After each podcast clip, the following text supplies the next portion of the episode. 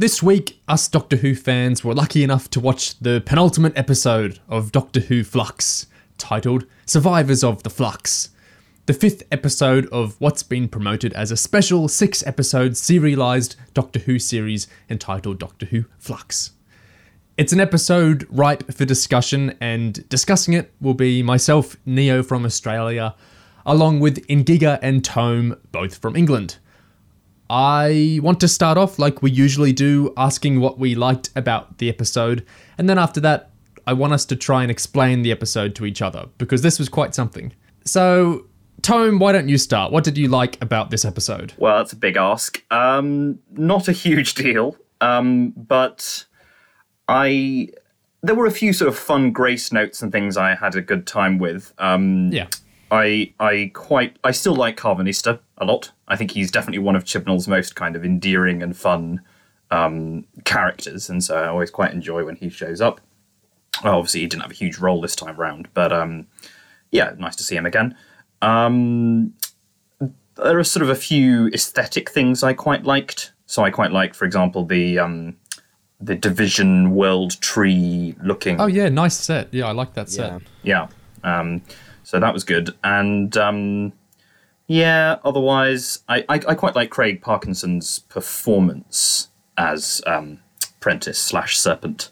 I think he's quite fun. He's quite kind of, again, a bit like Swarm and Azure. There's not really much meat or substance particularly there, but he's just quite good at the sort of camp villainy uh, type thing. And um, Yeah. yeah, that, that kind of, that's quite fun to watch. But um, yeah, slim pickings, I have to say, in terms of what I really liked this week. Gig, do you have a longer list? Um, no. I liked the gag um, one lump or two, that was funny, and I liked the cheesiness of Grand Serpent having a snake on his tie. I appreciate it. little, it's little things like that. Um, similarly, I, I loved the, the division set with that giant CGI tree, very cool looking. Um, yeah, oh, oh, and of course the Thasmin scene with the Oh, uh, emergency program one style hologram recording and uh, Yaz, Yaz watching it to console herself. A bit like Vinder and Bell watching each other's recordings. Uh, uh, like Bell explicitly had like a recording of Vinder that she'd watch a lot. So there's a kind of interesting parallel there if you're looking for kind of Thasmin shipping details. I always am. Yeah, yeah, yeah. Like you, you- you could accuse Chibnall of actually like doing an intentional kind of romantic parallel thing there with Bell and Vinder and Yaz and the Doctor. Like that would almost be clever. So you know that's quite interesting. But yeah, yeah, that's it for me. Well, what I liked uh, was I, I really like Robert Bathurst. Uh, I like him as an actor. He's an interesting guy. Uh, his show with Steven Moffat from back in the day, Joking Apart, I find really interesting. So I was happy to see him brought into the show. And yeah, uh, Prentice, the Great Serpent, I found the concept of bringing in this kind of very broadly sketched character from Vinder's backstory, this kind of tropey mob boss type, into the main story, sort of, of the show appealing. I thought that was a novel move, not something I expected from episode three. And then I liked how his charm wasn't enough to make all his dastardly plans work. Like the way he had to increasingly resort to just killing people in his funny, snaky way. I like that. Uh, I like the bell scenes as always. Swarm was pretty fun. I liked the interior of Passenger. It was kind of fantasy esque in there. I liked how that looked. But the most impressive set was definitely uh, what you guys mentioned the World Tree set. I love the vibe of that. Uh, technology hooked into the World Tree. I like Dan finally connecting his Liverpool love to knowing who Williamson and his tunnels are. That finally happened, so that was cool to see. This is probably a bit of a cheat answer. Um, but I liked. Well, it's not a conversation that's over, but I felt some vindication at the overarching timeless storyline being treated in the way that I've been saying for a long time now that it is being treated by Chibnall, which is that not some big convoluted lie about the master or some crazy convolution thing, but pretty much what we got in the series 12 finale. Yeah. And also that the abuse narrative stuff in the Timeless Children was not something Chibnall seemed to be engaging with much himself. So I felt some validation at the Timeless Children indeed working the way I thought it was working back in the day. Did you guys feel any of those same emotions? the way that there had been a lot of discussion around the timeless children's twists and sort of people not being very clear on whether we were meant to think Tecteun was, you know, um, some sort of um, abusive uh, colonialist or whether you know this was going to kind of end up with some sort of reconciliation or something. And this has been sort of you know going backward and forward, and, and the fact that yeah, it does seem to be playing here very much as though she is you know basically a, a bad guy or a negative force. I sort of appreciated that because there's a kind of degree of clarity there. I mean, there's lots of things wrong with what happened, I think, but yeah, that that is something that at least I sort of thought right, he's kind of on the right side of this uh, argument, if you like. Um, so yeah, I did appreciate that as well. I, I feel like he's framing Tecteun's badness um, not in the terms that I felt were the really bad ones, which is like she's taken a child and she keeps killing a child, uh, but more in like uh, the rules, which you know, of course, it's it's this character. But yeah, uh, positioning them as a villain, good step, of course. I think a lot of people since Timeless Children were doing that thing of trying to convince themselves that Chibnall wasn't telling the story that he was obviously telling on the screen Yeah. in front of us. Yeah, and that's where all the stuff like Ruth is from season 6B, that's where all of that comes from as well. So when Chibnall does something like this and basically just continues to tell that story that he was obviously telling about, you know, the Timeless Child stuff all being true, it's like I sympathise with the vindication there. But again, it's not like anything special has happened, it's just the story's continuing in the way that you might expect it to continue. I feel like he's the type of writer that he's not trying to um to really like obviously he's going for twists and stuff. He wants to surprise you in that sense, but I don't feel like he's doing some massive substitution move of the show like I feel some people are interpreting it as. Like I feel like he's pretty straightforward uh, since 2018 and even in his previous work to an extent about the type of stuff he's writing. And so yeah, it feels affirming that the way we've been taking the show is the direction the show keeps going down and it's why again I feel comfortable with how we assess these flux episodes each week because I don't feel like there's some very obscure way he's trying to tell a story here. I feel like he's telling a story the way he has told stories this entire era more or less. So, yeah. On that note of storytelling though, I did say I want us to try and explain this episode. Uh this one lost me a bit that doesn't often happen, but I was following it fine for maybe the first half, and then I think in that big conversation with the Ood, I just actually started bouncing off it. I started going, I actually don't understand what's going on anymore, which very rarely happens to me with this show. So that was interesting. This was quite complicated, at least in terms of how it was getting, the information was coming across. Can either of you guys explain uh, what exactly happened in this episode? Um, I- I'll defer to uh, to Gig first. You can... Um. Uh, well, uh, let me say. I think the the main problem with this is that some of the inform- information we get seems uh, incoherent, contradictory. But what I surmised, more or less, is that let me see. Okay, the division slash Tecteun, because we don't see any other division people. Like God knows where they all went. So Tecteun wants to um, basically purge Universe One because she is dissatisfied with how the Doctor's influence on it has been like a virus, influencing people to basically go against the division's uh, wishes. And God knows what the division's wishes actually are. Again, that's something that hasn't really been defined, especially Gallifrey's been fucking destroyed. That's never addressed. Anyway, where was I? So. Tecteun is going to use the flux, this compression shit that she's generating from her HQ, to um, to like compress Universe One and obliterate it. But while that's happening, she also wants to offer the Doctor the choice to either rejoin the division and get her memories back and stuff, or go back into Universe One and die in the flux and stuff. So yeah, that that's uh, that's more or less it. And it's and the stuff that confuses that is that the, the Tecteun says shit like, "Oh, we're going to shut you down in the universe," but then she also lifts the Doctor out of the universe so she can't save it. But then she's going to put the Doctor back into the universe if she doesn't rejoin the division. Which I mean, it's all contradictory. It makes no fucking sense.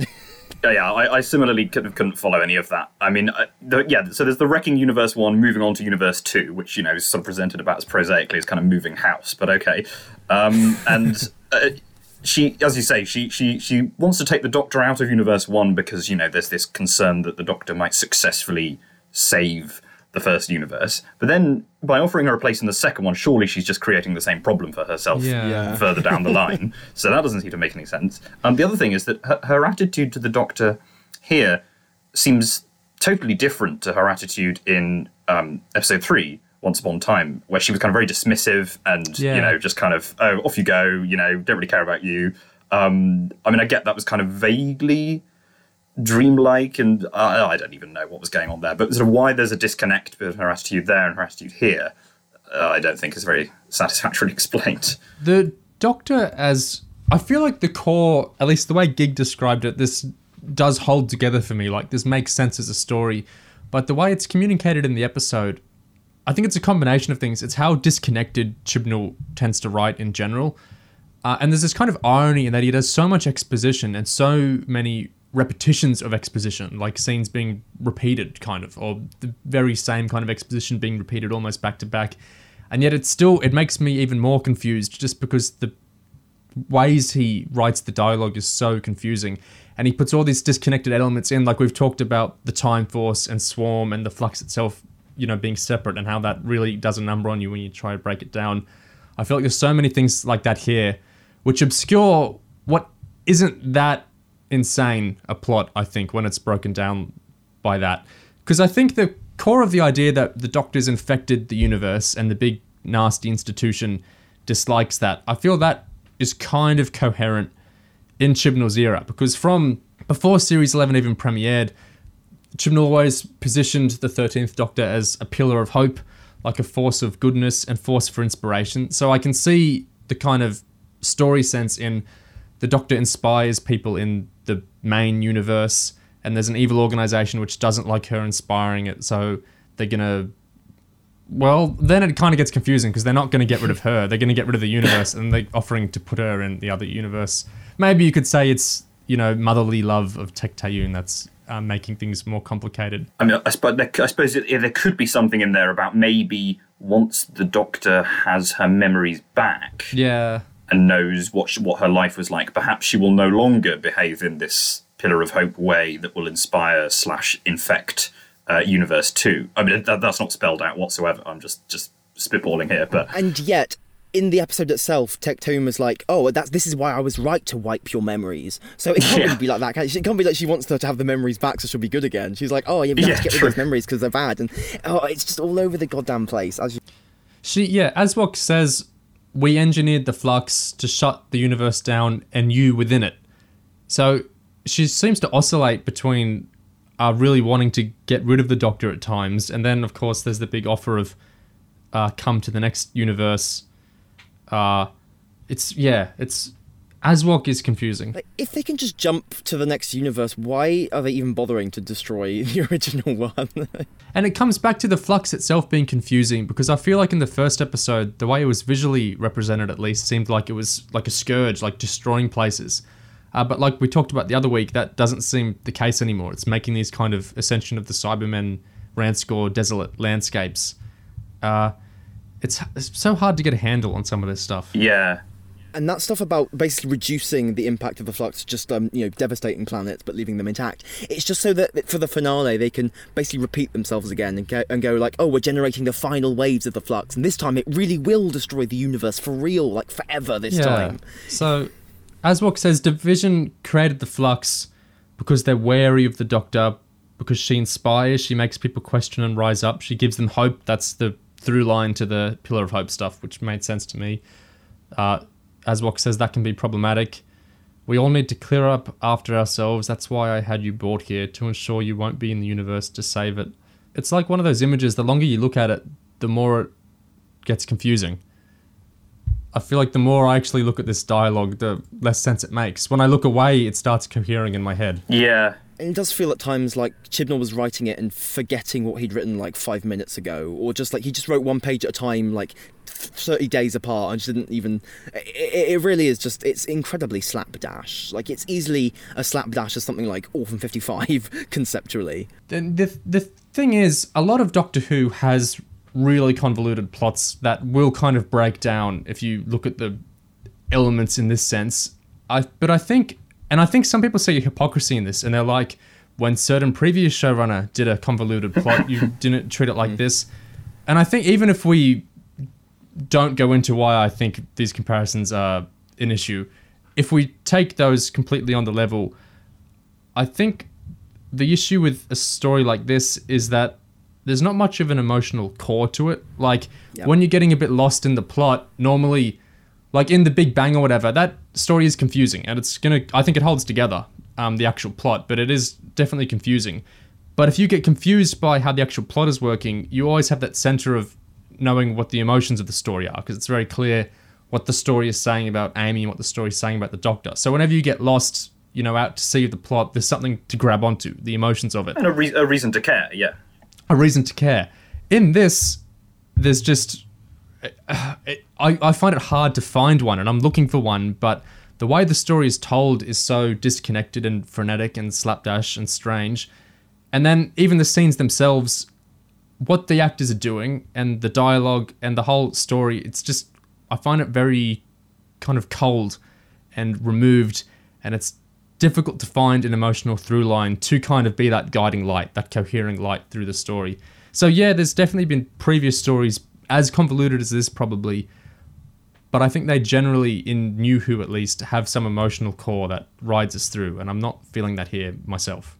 I think the fundamental core elements of this story are so ill thought through and so Ill- incoherent that it's impossible for actual dramatic stakes to emerge. Like, we can't have an emotional through line or core to this because it's just not clear how we should feel about practically anything and there's things constantly just you know pushing us in one way and the other way and just you know the doctor randomly complains at Tecteun for violating time lord directives like she's ever given a shit about that. It's oh just such a mess.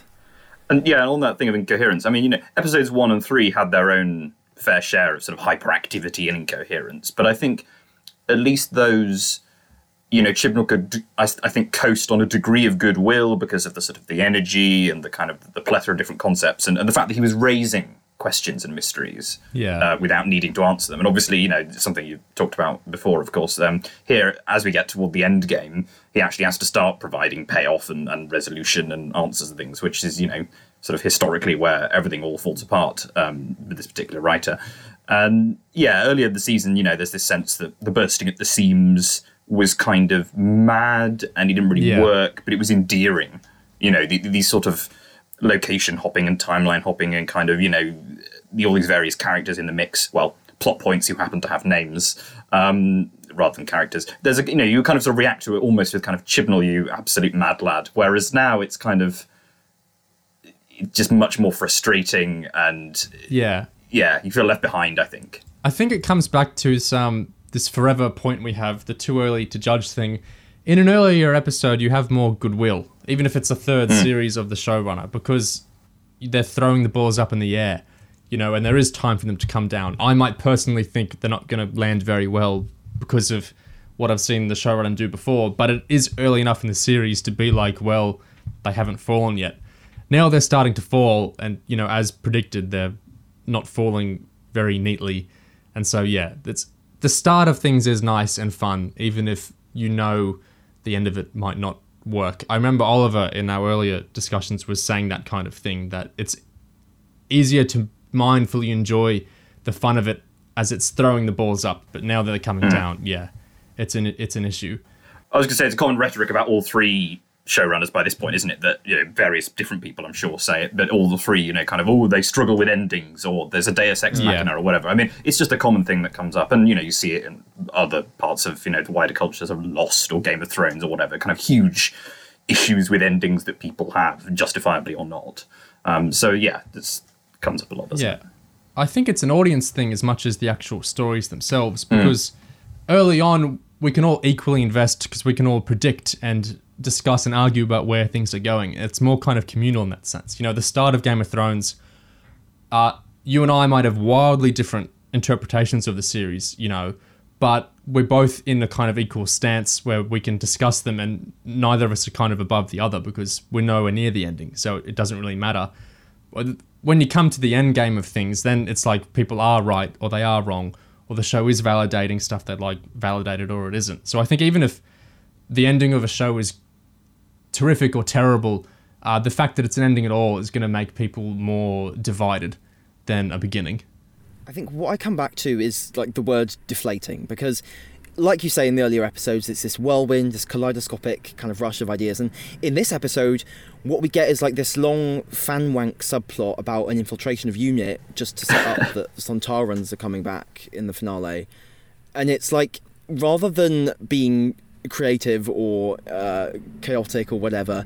It really is feeling like it's just contracting down into this lump of banality, which and the, the kind of lumps of banality that you get in earlier Chibnall seasons. So just and yeah, it seems like the finale of Flux is basically just going to be multiple bases under siege at once, like Sontarans sieging the tunnels, Sontarans sieging Karvanista, Sontarans just doing a big siege of Earth, just all of that just ad infinitum, and it's just it's just so boring, and we're just getting all of this. I, I, I mean, in this episode, on top of the unit stuff, you also have Yaz and Dan's whole quest to find the date when this is going to happen. Like they find out it's December fifth, but they don't know what year it's going to be in. Like because there's no way it could be the same year as the flux happening, right? There's no way it could be a week after that. No, God knows what year it's going to be.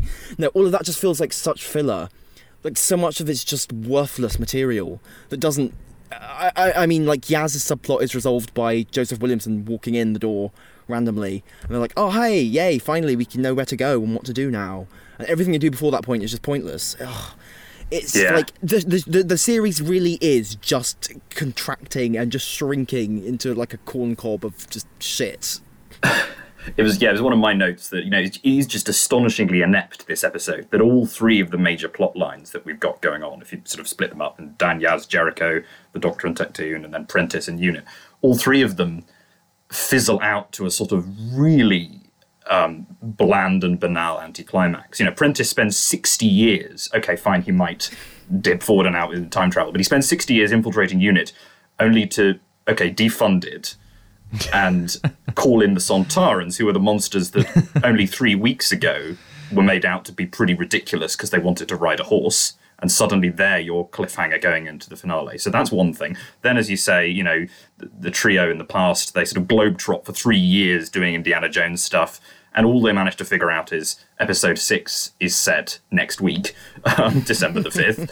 Um, they you know, Dan finally remembers Joseph Williamson is important, which hasn't occurred to him for three years. They bump into him by complete coincidence, as you say. And then similarly, the Doctor and Tecteun, they have this reunion. Absolutely nothing really out of their relationship is mined for any actual drama because she just gets killed off. You know, it's it's genuinely astonishing to me that you know all three of them. It's almost like it's almost like a sort of deliberate parallel, except it probably isn't. You know that all three of them have this same absolutely, you know, fizzling out to an anticlimax kind of structure. It's incredible. I yeah the well the interesting thing with the uh, disparate subplots as usual was we got this week a few well two I can think of times where uh, the different subplots did uh, link into each other in a kind of uh, logical way. There was uh, the line, uh, "Don't just stand there, call a doctor," and then we cut to the doctor. That's great. We don't often get that uh, in this series. Uh, and then when Dan's cheering up Yaz, and he's like, "The doctor's fine wherever she is," and then we go to where she is. Uh, this is such basic stuff, but we we re- very rarely get this in Flux, and so it was interesting to get two cuts that felt logical. Uh, the the disparate subplots. I feel like I think you talked about this in an earlier discussion gig. It's why the episodes feel really long to some of us. It's not because of the actual length itself so much as the rhythm of the subplots in relation to each other is so disconnected. It's so stop start that it makes everything feel dragged out rather than like a big flowing river of a sequence all moving together. And this is stuff where people defend it in the context of it's serialized. You know, we've got all these different subplots. It's gonna feel what it's gonna feel uh, dodgy or whatever. But this isn't true at all. Like we've talked about Lost or uh, even a lot of Game of Thrones episodes. Uh, I saw the fourth episode of The Wheel of Time this week, and it did a great job. It's very basic stuff, but where the three subplots of an episode all have the intentionality and the consideration of the writers, and that okay, viewers are going to see this scene and this scene and this scene. These subplots aren't directly or geographically connected right now, but the viewer's going to be seeing them in this order. Therefore, there are things we can do. We can introduce information in a scene there, and it won't have to be exposition in this scene because viewers have seen it actively done in this scene. Or we can have links that are visual, uh, like I talked about wanting in the Halloween apocalypse. We can have links that are thematic. All this stuff. Most shows with a lot of subplots and a lot of locations do this all the time. Uh, in this episode, I'm cheering at someone mentioning the doctor, and then the next scene being the doctor. you know, so it's this this the structure of this Flux series. It's I wonder when the series is defended a lot on the basis of its serialization. I wonder what other serialized shows people are watching or what novels they're reading because I feel like the bits they're championing aren't really how serialization tends to work or tends to work well at least and like the very shows Chibnall and Strevens bring up in relation to Doctor Who like uh, Westworld or HBO shows or whatever else do this in a radically different way than Flux is doing it. So yeah, I don't feel like the Mm.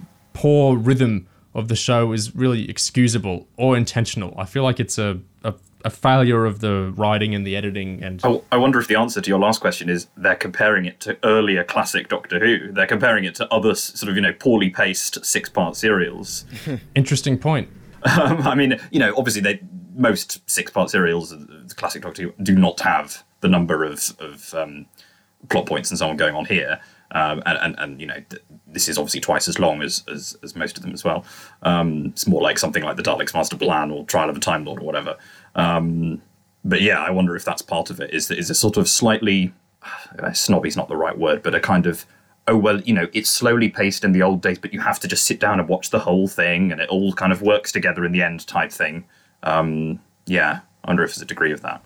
Yeah, it's interesting if if the show is asking to be seen more in league with uh, other modern shows, other modern genre shows, or whether it's asking to be seen in league more with classic Who. I could kind of see an argument for. I feel like the former is more intuitive, but I can kind of see an argument for the latter in how much the Chibnall era does invoke uh, some classic era elements, and how um, I don't know if Chibnall himself has compared this to uh, serialized Classic Who or the Trial of the Time Lord or whatever, but you you totally could. So I guess I can see that, but I feel like maybe the rhythms of Classic Who aren't things to ins- to aspire to in 2021. I don't know. On the top, on the topic of rhythm and momentum and things being serialized, I think it's worth noting, right? This is the penultimate episode of Flux, and in order to generate a big conflict for the finale, rather than draw on stuff that's been set up for six weeks, we had this whole episode just introduce the Grand Serpent going back in time like sixty odd years to do a whole scheme, just so we can have a big fight in the next episode. And we're doing that in episode five, and it's like this isn't how serialized TV or at least like compelling serialized narratives with lots of subplots. This isn't how they work. You know, this feels improvised and slapdash and like, oh fuck, we've got to get a big base under siege in the next episode. How do we set that up at the last minute? There's there's really no sense of a, a plot with momentum building to any sort of climax. It really is just things happening in a disjointed fashion. I think the Yaz stuff and the unit stuff in this episode typifies that. It reminds me of the sort of thing that um, Moffat took the piss out of in Jekyll, where there's that character who's introduced. Yeah. Yeah, yeah, yeah. oh God, he's going to be really important. Oh no, no, he's not important. He's just dead straight away. I Whatever. love that. Yeah. Uh, that's yeah, yeah. the unit thing fascinates me because uh, there are two its relation to resolution and what it's doing on its own terms i think are really interesting so on its own terms uh, a lot of people like this because it's like wow we're getting the founding of unit we're getting the history of unit it's such a cool fan servicey thing or this bit of the show to fill in it's so fascinating are we getting any of that we're getting so we get a scene of robert bathurst and the serpent out in a field talking about uh, it's an incredible stroke of luck that you're here because I'm having to found an organization to deal with aliens. It's an incredible stroke of luck that you're. It's doing the Chibnall thing of repeating the same beat over and over. So we have that. Um, this, I mean, I don't know how really connected to the mythos of Unit that scene feels to me. I don't mean in like a law sense. I mean in is that scene doing anything that we love about the Pertwee era? Is it doing anything we love about previous unit stories. I don't. It wasn't to me. Maybe there's an argument for it. But then the other scenes, it's them walking around in the building. Um, there's some kind of reference to the unit dating fan issue, uh, and there's a kind of brigadier uh, mild reference. But it's like I I don't really feel this as the origins of unit so much. It feels so contextless to me. Like it's someone standing in a field going, "Yes, I'm founding unit," and then it's just kind of walking around in this building and it doesn't really accomplish anything in the episode itself. You could cut all of it except maybe the um, final Kate scene to set up the next week. Yeah, that's all you need. Yeah, and I feel like we wouldn't really be missing anything. So I don't know.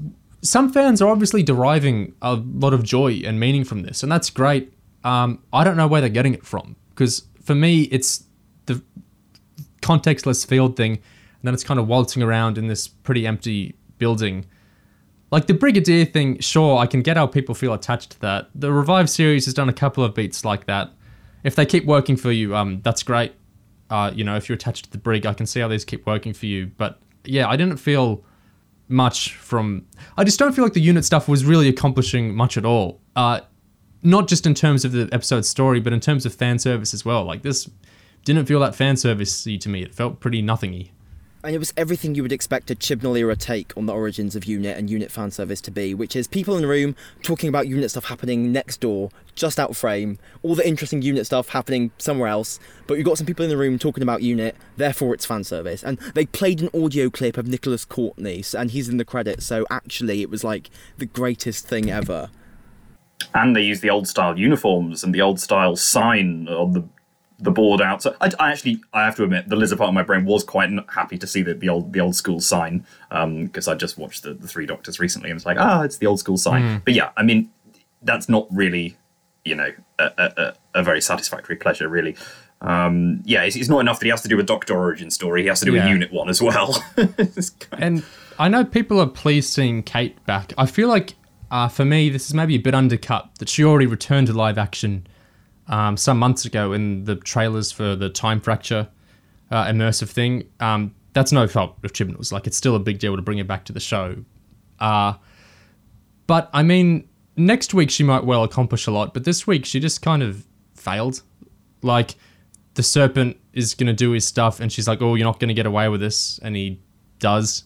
Like, next week he might not, but for this week it felt like a pretty sorry showing for the, all the unit stuff to me. And the relation to resolution. So I see a lot of people are talking about this like it's a big payoff to resolution. Or ah, you shouldn't have judged what resolution did with unit early. Um, look how it's paid off now.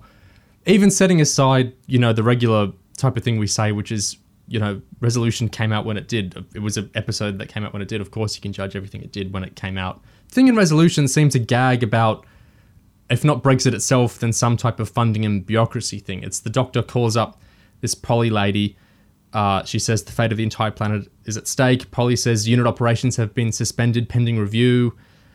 All unit operations were put on hold following financial disputes and subsequent funding withdrawal by the UK's major international partners. That feels like a comic beat in its own right for that context, for that episode.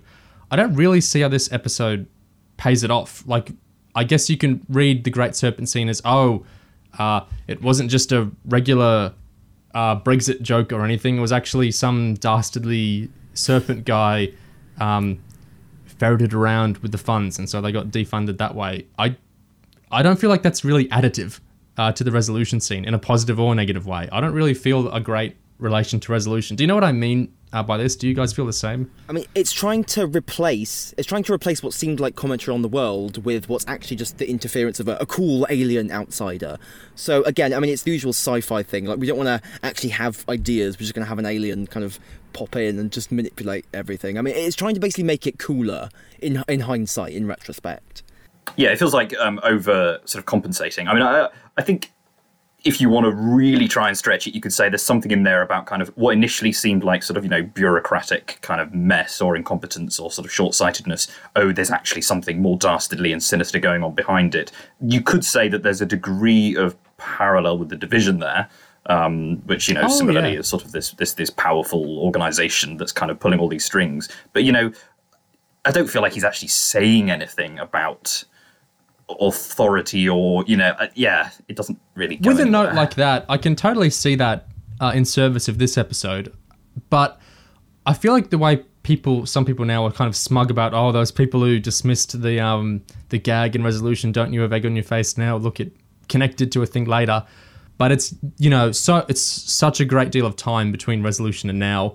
It's not like we could suspend ourselves and say well we can't really judge this brexit gag and resolution because there is the possibility that one day we will learn more context for this gag, and thus our judgment will become different.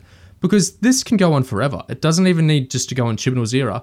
What if another showrunner added more context for this Brexit gag? That happens. Like Chibnall, uh, some people say he fixed Hell Bent by uh, stuff he added in the Timeless Children. so things can extend past eras.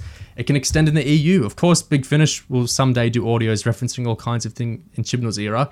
I don't think it's intentional with a lot of people, but I think this idea of you can't judge yet, or you don't know what's going to happen next, or you know, with stories like Flux, you can never just say this is only doing that because you're just setting yourself up to look like a fool. You have no idea what's in store.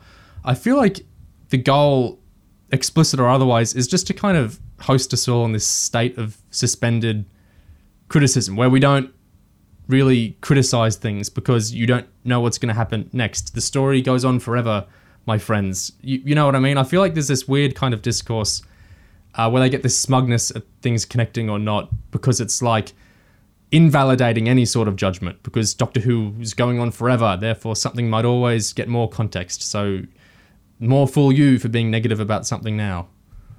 Yeah, absolutely. It feels like yeah, trying to quieten criticism by you know just kind of absolute subservience to kind of consuming the product over and over for forevermore.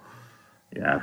It's it's it's grim. I think anyone in after Resolution aired, I think anyone could have guessed that eventually Unit would have some big epic return, which Chib was thinking of doing at some point in the future. And now it's like whatever, however many years later, and that's happened. Like big whoop. Like it's it's yeah. just it, it really is just like the the most obvious thing happened and people are like oh my god this means it was actually brilliant in hindsight and no no it doesn't so i think we have to note that chibnall did address the sort of thing we're talking about here directly in a behind the scenes video this week. Let's hear that. Unit in episode five. Oh, I really, I was so looking forward to bringing Unit back, and we've been sort of planning this for a while because you know the worst thing that can happen to it is it is it's been under threat, and obviously it had been closed down in resolution. It was very deliberately so we could bring it back later on, and it would feel like a what has happened to Unit, and is the world safe without Unit? What gets me with that is that it feels a lot to me like we closed it down so we could open it again. You know, we made it go away so we could bring it back. Like, I don't really feel the drama or the story in that. You took something away so you could bring it back later. I don't, that's not much of a story to me. Series 11 took away continuity and returning monsters and all that sort of thing, and that did produce something, in my opinion, because that was a really sustained stretch of storytelling. 10 whole episodes that did other things in place of returning elements. Uh, and if you were a returning fan from the previous series, that would feel different to you that the show wasn't using Daleks or wasn't using any of this past stuff anymore and it was doing other things in place of that. Whether you like or dislike Series 11, it really did do something with not having returning continuity, I think. It's the only season of the Revive series to really test that out and play with that idea. Now, in that behind the scenes thing, Chibnall says the idea with this unit thing was, and it would feel like what has happened to Unit, and is the world safe without Unit? But before Resolution, we just had Series 11. We just had those 10 episodes I'm talking about, those episodes free of continuity.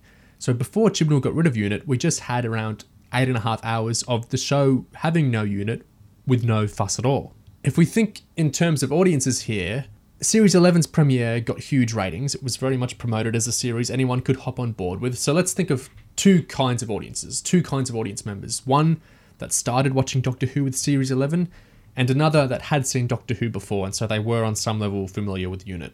For the Series 11 joiner, they just had an entire series where Unit didn't exist, then one special where it's quickly mentioned in the context of a gag of the Doctor expecting help and backup, but the organisation she's relied on for help before, that she sees as vital protection for Earth, having been put on hold in like a bureaucracy type gag. And then they get a whole other series, Series 12, where Unit is mentioned once when Stephen Fry's character in Spyfall mentions there are multiple organizations that deal with aliens. So for this type of new viewer, I don't think Chibnall's idea of closing down Unit very deliberately so the viewer feels is the world safe without Unit, I don't think that makes much sense at all. They just had a series where they'd never heard of Unit, then a gag about Unit's dismissal, then a whole other series in which in the wake of the dismissal it's mentioned only once.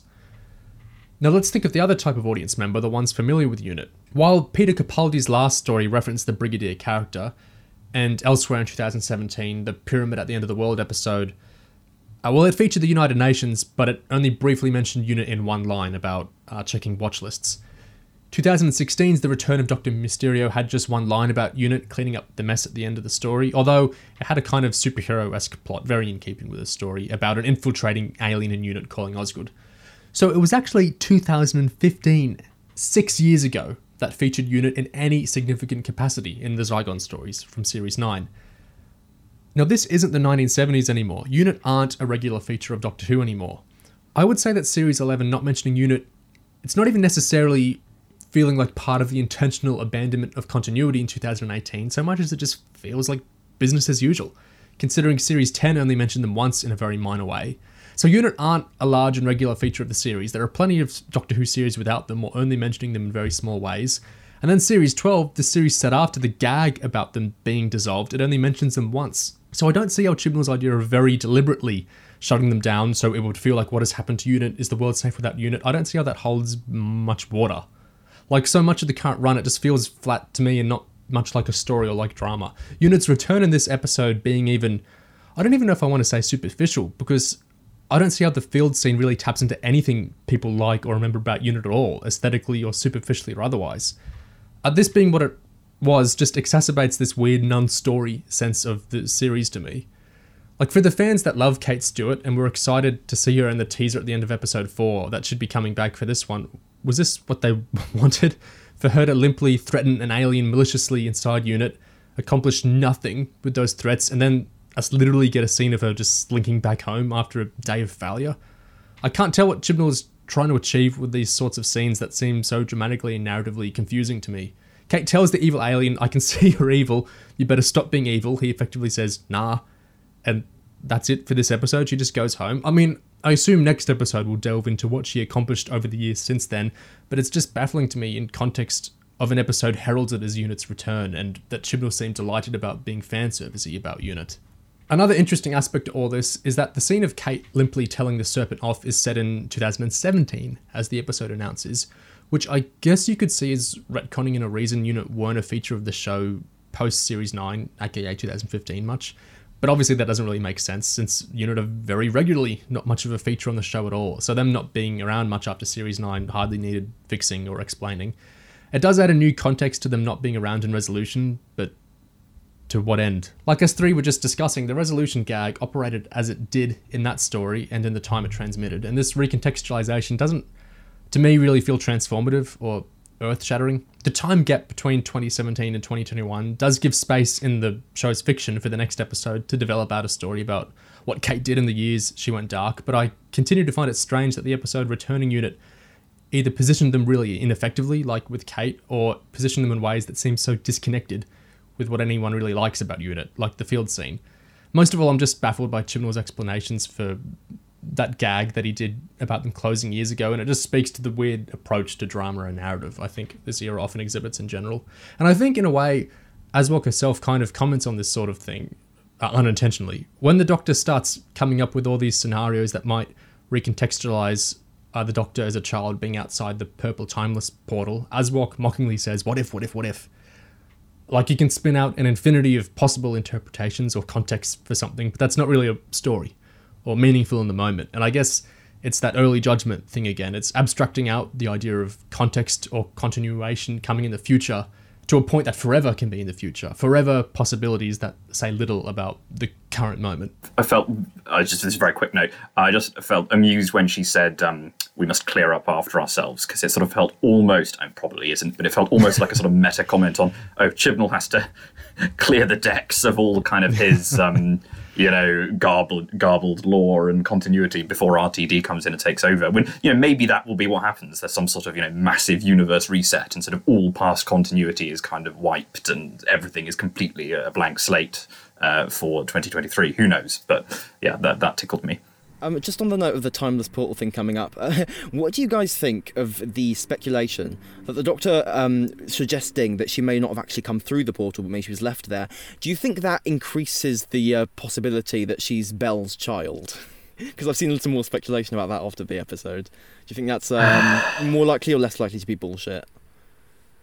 It, it, it does feel like the degree of kind of emphasis that's been placed on sort of you know Bel's story and you know Tigme and, and and and kind of oh she's got a child and she's lovely and she's trying to find her. The fact that that's been such a major plot point it does feel very much like yeah Chekhov's Chekhov's as yet unborn child we could say. Um, you know and and yeah that that obviously sort of makes my heart sink in, in despair especially if it goes in the direction that I fear that you know we'll sort of have the the the awful abusive adoptive mother and the really good uh, you know compassionate biological mother, uh, which obviously is is a huge pitfall we might end up going into. I don't mean this in a cheap shot way, but I take regular story storytelling conventions like Chekhov's gun less seriously uh, with Chibnall's Who, especially this series, just because I think uh, he's unpredictable in that he often will be so disparate with his storytelling. You he often won't connect things that feel like they're going to connect. So That's true. I, I feel kind of um at sea with trying to predict anything because I find it's like I lack the tools to do so. This story is told in a very strange way. In a more traditional Doctor Who series, I'd feel like they're building up something like what we're describing with Doctor and her possible parents, but I, you never know how Chibnall's going to tell a story. So certainly seems like she's the, the, the watch is going to open next week, and you know we Yeah. will get some form of probably further monologuing or, or, or you know mindscape nonsense. Um, That we can gets to see. Yeah. yeah, we can be sure of that. Um, yeah, just uh, on kind of the um, the Doctor's origins, and I suppose, and you mentioned the sort of timeless child, and obviously we have the flashback here. Um, I, I wonder what you guys thought of the kind of the yeah the debate over Tecteun's actions there, because there's this kind of um, clash over whether it was rescue versus taking something that didn't belong, um, and you know they sort of play it as she's this abusive kind of baddie who uh, you know um, took took some took a child that she had no right to, and this was a sort of you know terrible interfering colonialist impulse or whatever. Um, but I just feel none of this no- none of this fundamentally works for me because the child is a complete cipher. The child we know we have none we have no idea about the child's um, desires, wishes. You know, we have no idea what the child thought or, or felt before the mind wipe, and the doctor doesn't know. Um, so, yeah, there's just no in- investment there. I, I feel. Yeah, it's a it's a bit of a tea leaves thing uh, with this era and this writer. I think there are some writers who I feel we would be more predisposed to see a kind of intent like that into, uh, because they might have a pattern of storytelling in a certain way. They might have these emotional through lines we talked about, which make the kind of bent of a story more obvious. With Chibnall, like you're saying, the Timeless Child is such a cipher that I feel like plenty of us can read stuff into it, but we're going to be doing more projection than we might normally do with episodes from other eras or other shows. And that doesn't make those readings not interesting or not uh, good or worth reading or anything. But I feel like when people read these big uh, anti colonialist readings or otherwise, you know, there are people that can read this in uh, very surprising and starkly different ways.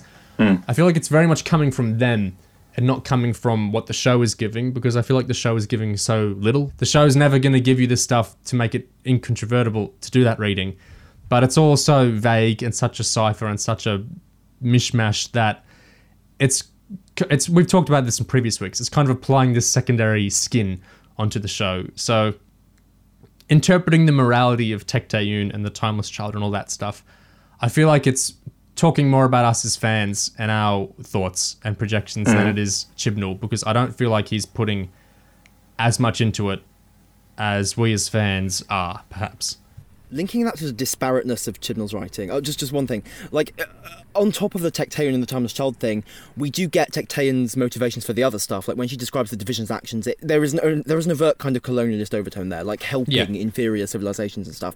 But that is placed at this separate thing, while rescuing the Timeless Child, you know, inverted commas, is kind of this whole thing unto itself. And you get these back and forth with Tecteun and the Doctor, like, oh, morality is a flaw, morality is a strength. And it's like it, it's just there, I think, just to, to get the ambience of having a moral debate in the episode, rather than for any actual clearly thought out, articulated point, comment. And when it comes to the Timeless Child, obviously the Doctor doesn't know if Tecteun was right or wrong to do any of this. She doesn't remember. She's just got what ifs.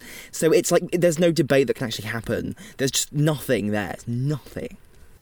And uh, one thing I thought was kind of potentially interesting, or sort of could go in quite an interesting direction, even if it was done in a very kind of cliched way, was the um, Tecteun sort of saying, "Well, don't you do the same thing?" Yeah. you know, in the way that you pick you pick up, you know, these stragglers kind of all around the universe and you sort of take them with you. And it's like, yeah, okay, there's a degree of, of interest there, even if it's kind of couched in the terms of, you know, very, very, very typical sort of, are we not the same, you and I? Uh, he- yeah, Whithouse, Whithouse, yeah, he- hero and villain, sort of, you know, cliche stuff. Um, and you know, you- that's kind of interesting in the sense that um, it, it posits almost that yeah, there's this kind of mirroring of this abusive past or abusive relationship that sort of runs like a stick of rock through every doctor companion relationship ever, which obviously is incredibly bleak. Um, if you know we're invited to treat this seriously, um, the doctor just sort of replies with, "We are not the same," um, which you know, in one sense, I kind of like because it's sort of the opposite of of the journey's end beat. You know, where where Yeah. the tenth Doctor sort of inexplicably can't refute what Davros is saying. Um, so in one sense, I kind of like that. She was just like, no. But on the other hand, there's not really any depth to it because it feels like it, it's kind of raising the question of kind of, oh, are we challenging the Doctor here? But then it doesn't really challenge her, but neither does it really confirm it. So it just kind of ums and ahs, and it, yeah, it's a hollow simulacrum of a sort of moral debate. Exactly. The great irony of that, the Doctor insisting she's not the same as Tecteun, is that with 13, you know, she's the mind wipe happy Doctor. So she's arguably closer to Te- Tecteun and the Division in terms of her willingness to just like screw with people and wipe their memories and shit than perhaps some previous Doctors have been. So yeah, it's like it's like there's a moral challenge you could make, but Chibnall I think is not really interested in making it. He just th- wants yeah. the character to say it so it sounds smart and deep. on that note, I think um, another big equivocation is the whole law thing, the space cop thing. Uh, the division is getting set up like in this way of oh they were trying to control the universe. How awful. The doctor was this injection of good into the universe and that's why they want to stop her or move her or whatever. Um, that's all hero villain stuff. That more or less works. But from all these previous episodes in this era we constantly get the doctor characterized as a cop. You know, sh- uh, she gets incensed when people violate laws. This is one of the most consistent parts of her character is this adherence to laws and wanting people to follow the rules. Sorting out fair play throughout the universe is her kind of thesis. So even in her exchanges with Tecteun, we get stuff like, "I don't think having weeping angels do your dirty work counts as magnificent." What the what? Who, who cares that they're using weeping angels? They use all sorts of different species. What? That's not. That's nothing to do with what they're actually doing, or to do with her past, or all this stuff that actually matters uh, to their relationship. It's uh, uh, they're interfered in contravention in contravening all Time Lord directives. It's like oh gosh. it's funny because, li- like you're saying, Tome, there is totally stuff here where you it's kind of a seed of potentially interesting story, equivocating the two of them. But from the previous two series, we know that this is just how our Doctor is characterized all the time. You know, uh, Kerblam was probably the big example where people really started noticing it. Uh, so I don't feel like Chibnall's gonna double back on himself and undercut this and do like this great character breakdown of the Doctor because I think um, it is Tecteun does it in a bad way, the Doctor does it in a good way. We are not the same. It's shallow and it's not doing something which could be interesting, but I think it's because of this law cop thing Chibnall has uh, with his writing in general. That fucking line where the doctor was like, "You were in contravention of all Time Lord directives." Like, can we just maybe just briefly remind ourselves that those very Time Lord directives about non-interference were what had the Time Lords kidnap the Doctor and mind wipe Jamie and Zoe in their first story, right? That was that was like the, the Doctor caring about those Time Lord directives all of a sudden of non-interference. I mean, it's just it's just like a total clanger. It just kind of Betrayal in of terms the her character's character, ethos. makes no sense. Yeah, Yeah. exactly. Yeah. Like, why the hell would she suddenly bleat about that? And again, it's like I think a long time ago we had this idea that there weren't really tone meetings or any sort of idea, any sort of um, attempts to keep things coherent and internally consistent in Chibnall Who. And this is just such a big sign of that because I mean you could cut that line, you could just get rid of it and have just things be less messy. But it's just in there, and because no one's thinking about anything, and like the the like Jodie portrays that line as like really def- like indignant, like, oh my god, it was in contravention of Time Lords. Like, it couldn't, you know, Yes, another completely doctor might have earnest, played that as a, yeah, another doctor might have played that as kind of a wry remark. Oh, I see you were contravening Time Lord directives. Oh, how hypocritical of you. But no, it, it- it's just, and again, like, no one's thinking about this. Oh, it's just so frustrating. It's just a vortex of I, sludge. I can totally in my mind hear a McGann line reading that undercuts it and plays it slyly, and it would be such an interesting beat then. But no, Yeah. that's not what we get. and kind of and yeah, it's almost like taunting Tecteun as saying, "Oh, well, even according to your own ethos, Yeah. you're you're messing up. Yeah, yeah. This this is why um, this is a bit of a minefield. It's why uh, in 2018 I was much more amenable to the kind of view that um, Jodie Whittaker's doing the best with what she's got. There's no issues with her. This is all on any problems with the show are on the producer end. Uh, Strevens and Chibnall, and maybe to an extent some of the aesthetic stuff like Sagan that are causing issues. Uh, in her final series, I don't feel that view is as solid anymore. I feel like there are choices she uh, she's making which I don't think are serving the scripts such as they are in the best way all the time.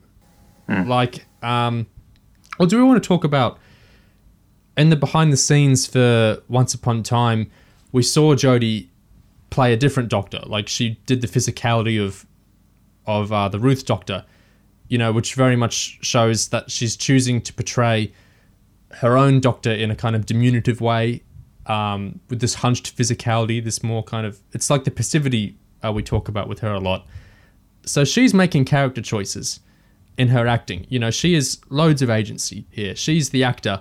Chibnall is, is the showrunner, and so he's the top dog in that sense. But I don't like writing off the agency of Jodie in what she's doing in this era because I feel like that's kind of weird to like. Um, I don't think you can champion Jodie by saying she doesn't have the power here. You know, she's she's just doing what the scripts say. I feel like that's really disrespecting her as an actor. I feel like it's like we've talked about taking the Flux episodes on their own terms themselves. I feel like taking her acting on its own to- terms and respecting her as a professional is to kind of sometimes say, I'm not really vibing with the choices she makes in some scenes. And so her line reading in that scene disappoints me because I think it doesn't imbue this scene with meaning that it easily could have had uh, with a different reading. I mean, the the actor for the Doctor and the showrunner they collude together on the personality of the Doctor. That's been the case for, for ages. Yeah. You know, so like it, it's really just, you know, the, the the idea that the actor would ever like not have agency. I mean, it reminds me of the shit when Capaldi was the Doctor. People would say, "Oh my God, Moffat is ruining Capaldi. I, I can't believe Moffat would Capaldi do all these things." like it's just it's complete insanity. As though he had no input. Yes. Yeah. know? Yeah. Him of all uh, doctors too. It's wild. I, I, just one final point on that is I just find it so weird that it's such a current through this whole era is this kind of passing the buck of like uh, it's it's not the episode's fault because something's going to happen in a later episode. It's not the actor's fault because the showrunner's doing this. It's not the showrunner's fault because you're comparing them to another showrunner. There's like this bizarre little circle of um uh like passing things off to somewhere else constantly. I just find it very very weird for this to be so prevalent in some fandom circles. I think it's very indicative of some things, and I think it, they're very weird things. I was going to ask, um, obviously, to talk quite a lot about the Apprentice and unit stuff and the Tecteun stuff. What did you guys make of the kind of Yaz, Dan, and Jericho this week and their whole storyline? Because I, I think some people seem to really like this. Um, well, as usual, I mean, there's people who like it every week, but there seem to be quite a lot of of happiness going around of kind of oh the you know doing all this kind of fun Indiana Jones stuff and you know that's fun and and look how much of a sort of fun relationship they have. I don't know. Yeah, it, yeah. I mean, it was the only thing in the episode with a vague Doctor Who vibe in terms of characters going mm. on an adventure. Even if that would, adventure was incredibly stupid, pointless, and slightly racist, you know. Yeah, that's- exactly. I mean, the that's, Doc- that's lazy Doctor Who to a T, Orientalist isn't it? tropes. Yeah, God, Yes. that scene, like, oh, it's just. Just one other thing on that front. Um, like it- when Yaz is looking, when Yaz is finding the offering pot in the opening Indiana Jones kind of tomb raiding scene, I love how there was this really like clearly inserted lines where Yaz is like, "We have to make sure we return it afterwards because otherwise it would be theft." Because I think that's the thing that Chib has sometimes done, like put in something to to signify an idea of like social consciousness, like anti-colonialism. Yeah, yeah, return stuff from, don't steal stuff from foreign cultures and stuff. Yeah, and it's just there. But like the rest of the episode is so busy doing its weirdly xenophobic messages and shit that it just barely really comes off at all. You know, it's and again, it's like we're calling the Dalek a refugee in Resolution. Like, what the? Well, it's, it's there to We'll get get that to again that. here, don't we? Yeah. We get that Yeah, the I- displaced yeah. creatures who need a home somewhere to take over. It's like, well, welcome to you know Priti Patel's Doctor Who. Oh my It's just- god! Yeah, so, so yeah, uh, wiped out, there'll be displaced creatures who need a home, somewhere to take over. It's. It's, it, it is funny how all the cop stuff does kind of cohere maybe by accident like this this kind of profiling um this this xenophobia it's so I'm used to it because this doctor has had so many beats where I feel morally repelled by them, but it's so gross. You remember um Lawrence Miles's blog post on um the Unquiet Dead back in the day that exploded Yes. so, so many things. I don't know if anyone has like the the energy to do anything like that anymore, especially because this era has already done beats like that. But it's just so so gross. I hate that it's and it's ridiculous that we get like these ADR to like oh Yaz is going to replace it. You know we're going to stay socially conscious in that regard, and then like this huge blind spots in like Spyfall two things or this thing. It's just it, it makes me feel like such a remove from the era because you know there are, there are eras that I might find more boring than others, but it's not as often I get. I mean, some eras have stuff like this too, but like this outright repugnant uh, philosophies pop up now and again, and I don't I don't really see any argument to um, dismiss them. Like the only arguments I see that really try to undo it is just saying you're taking it too seriously, which is you know crap. So yeah, just a gross beat. They're aliens, not humans. It's- And you get you get Bel saying some race you are as well. Oh yeah. which is a bit cringe to say the least. Yeah. The other thing with the Yaz Jericho, uh, who's Ya- Dan um, subplot, I love How Dan. That was just a brief lapse. Um, is that I like the idea of Yaz being kind of the leader and being doctory. Hmm. I like what that's doing with her character, and it's fun to see her in a control. I liked a few of her line readings actually. She had some fun ones with the other two guys, but the basis of it is still them just kind of doing what the Doctor said to on the hologram thing, which kind of brings us back to she's just like the Doctor's lapdog, and she can only do you know what would the Doctor do. Um, the Doctor's like this. It's not a very proactive storyline. I wish there could have been some form of it where she's kind of proactively puzzled out what they need to do where they need to go. I mean, she's finding the locations, but the basis of this is still like a mission from the Doctor, Yeah. which isn't really her acting as a doctory figure to me, if that makes sense. And note that we've skipped three years of her fucking life for her to get to this point where she's suddenly like the super competent leader figure who can be all kind of quasi independent and stuff. Like it, it really is just such such a disservice to the idea of actually developing a character because people are always, people are always like, oh my god, yeah, Yaz is going to develop over time and stuff. And now we've just had this whole time skip and she's not not someone else, so to speak, but like they've just conveniently sort of uh, given her some more doctor traits in the interim, and it just feels very cheap. Yeah, I mean, I enjoy. Yeah, on a sort of purely basic level, I enjoy the sort of fun setup of Yaz as the competent Yeah. adventurer. These these two bumbling men as her companions. That's quite fun, and, and, Yeah. and, you know, in in the moment, you know, that's fun to watch. But yeah, like you say, she's just eternally bumping up against, you know, if you like, the sort of glass ceiling that stops companions from kind of ever reaching doctorhood. Sort of Yeah. as, as the sort of you know as the level above, which you know we've had an entire era that was all about deconstructing you know, the sort of doctor companion relationship and making it much more of a level playing field. I don't know if he watched series nine because he did miss the bubble thing. That's true, yeah, he probably didn't. Uh, but yeah, it, it just feels so dispiriting after that, um, as you say. We got the Thasmin scene at least. That's true. On the Yaz front, Yeah. that sort of probably the most Thasminist scene ever. I mean, do you guys think it counts as queer baiting by this point? Or I I mean, I feel like a lot of Thasmin discussion I think forgets that the first episode it really came up and did bring it up as an actual possibility. The show has never acted like them going out is something that can't even be entertained. Yaz's mum outright asks, you know, are you an item? Uh, they do say no, but I feel like the queer baiting thing is complicated by the fact that it's not like an impossibility. It's something the show has raised, even if to say no to. Yeah, and as you guys hinted at earlier, there's this parallel with um, the other, well, the other sort of romantic couple of the episode of Bel and Yeah. and Vinder in, in, in, in a sort of similar way to the way that they were Yaz and the Doctor kind of paralleled in um, Diodati. You know, with was it was it Claire and Byron? Yeah. Um, you know, my person is a bit different or whatever it was. So there's a bit of that kind of, at least sort of gesturing in that area for sure. Yeah.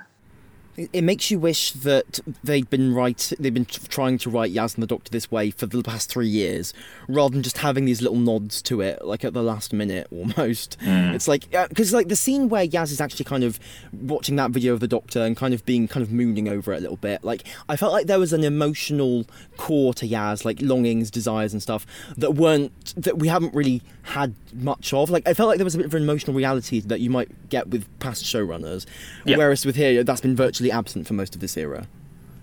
yeah, there's an interiority there, which she Yeah, very exactly. rarely has. I liked what Mandip Yeah. was doing. Um, yeah, she was she was given a good go of it there. I was going to mention as well. that I suppose I don't know if this. Yeah, this is kind of part of the Dan Yaz and Jericho plot. Is um, Joseph Williamson coming back to play uh, Yeah. crazy Victorian man? Well, he's pre-Victorian, isn't he? But um, I, I kind of like him as well. I probably should have added him in in the list of things I liked at the beginning when I was mentioning Karvanista because he and Karvanista kind of have something in common, which is that they, uh, yeah, I just like the idea that kind of Karvanista and Joseph Williamson are sort of, you know, these, these characters who are constantly frustrated by the plot and sort of what's going on, and, and that this is quite fun to watch because you can relate to them. Yeah, Yeah, it's just amusing. And I quite like the guy's line readings as well, even though it's kind of the same mode every time. Um, Steve Oram, sort of as, as the character. Um, yeah, I just kind of enjoy it. It's, it's just bit bananas. I think the guy like rambling around and just shouting at the characters and just kind of being kind of crazy. It it reminds me of when Flux was kaleidoscopic and interesting in vague ways, just having lots of crazy stuff happen.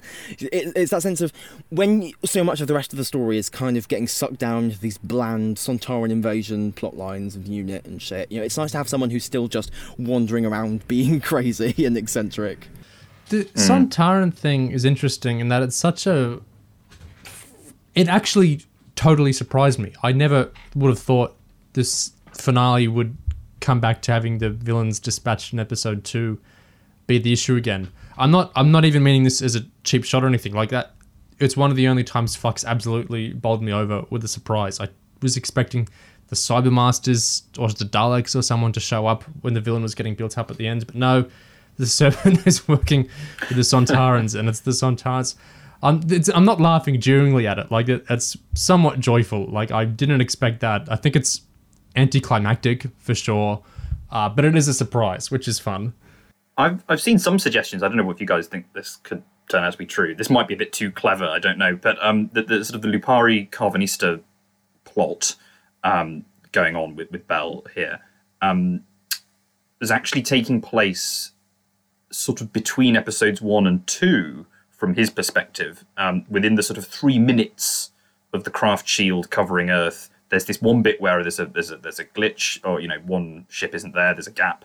Um, he brings Bel to fulfill the gap, and in that time, that's what allows the Sontarans in to invade in episode two, and that's how they get in. Now, I've no idea if that's going to end up being the case. Yeah, that would be interesting. That's a neat kind of. Why? I mean, I don't really know why you do Yeah. that, but yeah, plausibly, I, I don't know. If they want to, sure, that's a fun little continuity thing.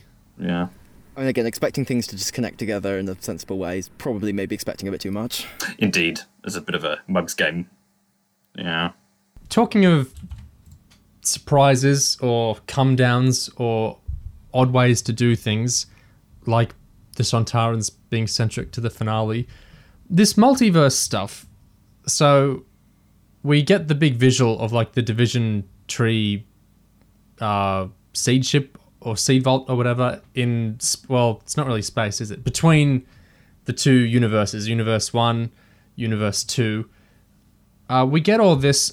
I'm not the type to be like, hey, over 10 years ago, the show did this, so it's a bit silly you're doing this now.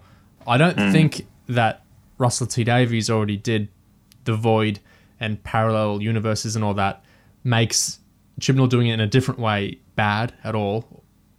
But I do think it.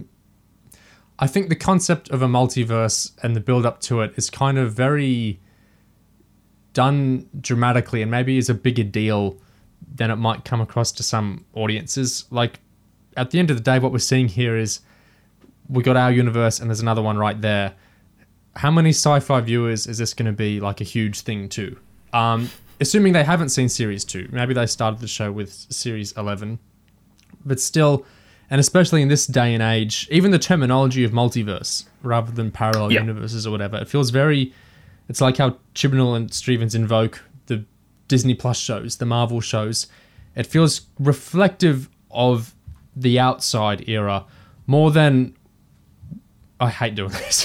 when Russell T Davies did it, I felt like it was more kind of his flower blossoming out. And maybe that's me being ignorant of other genre stuff going on at the time, perhaps. Although I was watching it uh, contemporary back in the day, No, I, agree. It, it- but yeah, it's like uh, some of the stuff Oliver was bringing up with um the Marvel shows and whatnot. This feels kind of informed by the outside, which isn't necessarily a bad thing. But I feel like the show used to be informing the outside, like Primeval and uh, one of those Robin Hood shows uh, and the Merlin show. You know, come off the back of what RTD accomplished on television, and Steven Moffat definitely had influence over a bunch of things uh, through Sherlock and through his Doctor Who primarily.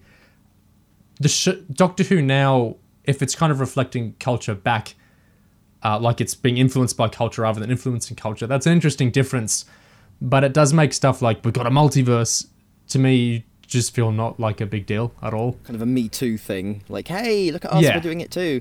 The thing is, um, something uh, an important difference I noticed is that when RTD had his whole um, parallel universe storyline in series two, um, that was kind of basically just like a little explanation to justify what they're actually doing, which is introducing Rose's dad is alive, you know, in this other Yeah. realm. So like the emotional story with Rose is actually like the the key, and the multiverse stuff is just like a, a way to make that happen. Uh, whereas here, like this whole this, this this idea of a multiverse is kind of very portentously vaunted for its own sake. We get a big special effect saying, "Look, it's another universe of mystery and countless more beyond." It, it very much feels like that idea of kind of vaunting the idea of a universe multiverse. You know what it's you know what it's like. The pointlessness and the weightlessness of it is exactly the same as the timeless children, which the reveal is like, you know, the Doctor. There can be infinite doctors. There can be doctors that look different. There can be doctors that have all sorts of different adventures, which is exactly the setup of the show already. That's how the show already hmm. functioned. We can regenerate and get new doctors. Sticking them in the past instead of the future, I don't think accomplishes anything. If, if, anything, it narrows it down even more because it's saying there are more doctors in the past and they were cops, so they have a little narrower vision of the stories they can That's tell. right. Yes, people say you know, oh, it means you can count you know Shalka or you know um, the Curse of Fatal Death Doctors, or you can count you know everybody's own fanfic series on YouTube. But in practice, it doesn't mean that at all because No. as you say, it's n- n- sort of limited very narrowly by the specific definition of they were working for the division, etc., etc. Um, so you know, none of those really fit what he's saying there. Yeah. And I feel a similar thing with a parallel universe here. Like, what does this accomplish? There's another universe where there's space and planets and all these different adventures the Doctor could have. We, the universe is endless in the first one. Where can be we can make up as many new alien planets, as many different laws of physics in different galaxies. We can do endless amounts of that. There's no finite amount of Doctor Who stories to tell in Universe One. So it's I feel like a lot of this era does things where it's like we've opened the canvas, you know, to infinity, but it's like you haven't. You've either just done the status quo we already had, or you've shrunk it a little bit. So, yeah, and it's also I think there's a factor in flux of like if you're doing a serialized sci-fi story dealing with big sci-fi world building concepts, a tricky thing is anything can happen. Like you can absolutely say, "Oh, we're going to the second universe now. Oh, these avatars of space hate time, or vice versa, and they're going to do this now. Oh, there's these particles that eat people now." And I think it's hard to get attached to some of that because you can literally do any, you can make up any shit like that. It doesn't matter. Um, we'll go along for the ride because it's Doctor Who. You can do anything. You can make up the second universe. You can make the Doctor not a Time Lord natively or whatever. Like you can change anything you want sometimes it's hard to grab hold of it if there's no emotional through line, like we said. And because you keep changing things or doing different concepts, it can be fun, especially towards the start of series where it's novel to introduce all these things. But yeah, I feel like introducing a second universe doesn't feel dramatic to me for all these kinds of reasons we're talking about.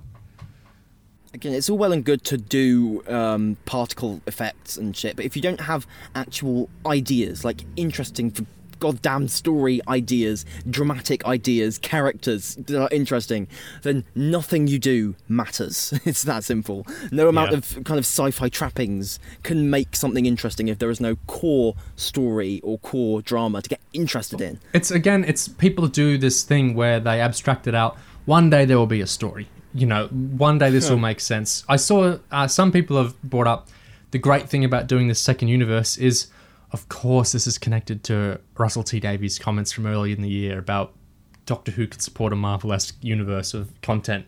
Uh, you know, adding a parallel universe lets us do all these new uh, things. It provides a huge canvas for more shows. They're clearly in cahoots or you know, the, it's it's not seeing storylines or characters as the basis for spin-offs or for episodes of the main show itself. It's just this abstract kind of idea of we need more space. You know, when there's more space, we can have more things, uh, which is just such nonsense. Yeah, Division spin-off, guys. Division spin-off. Yeah.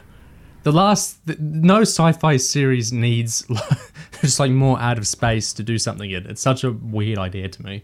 This is quite a small thing, really, because they didn't really have much of a role this week. But just you mentioning all this stuff about kind of space just made me think of. Um, I'm just still quite baffled by what's going on with Swarm and Azure, and you know, kind of hmm. your space, weird time, and you know, we talked about this quite a lot already this week and pre- previous weeks, of kind of the different particles and the different, you know, the flux and the time force and what's what, and this time it seemed to the logic seems to be that they can destroy physical corporeal objects, people, and that somehow the destruction of space, uh, or you know, molecules occupying space, seems to increase the power of the time force. Have I got that right? It seems to be what they said. Yeah, Um, they think eat so. things. Yeah.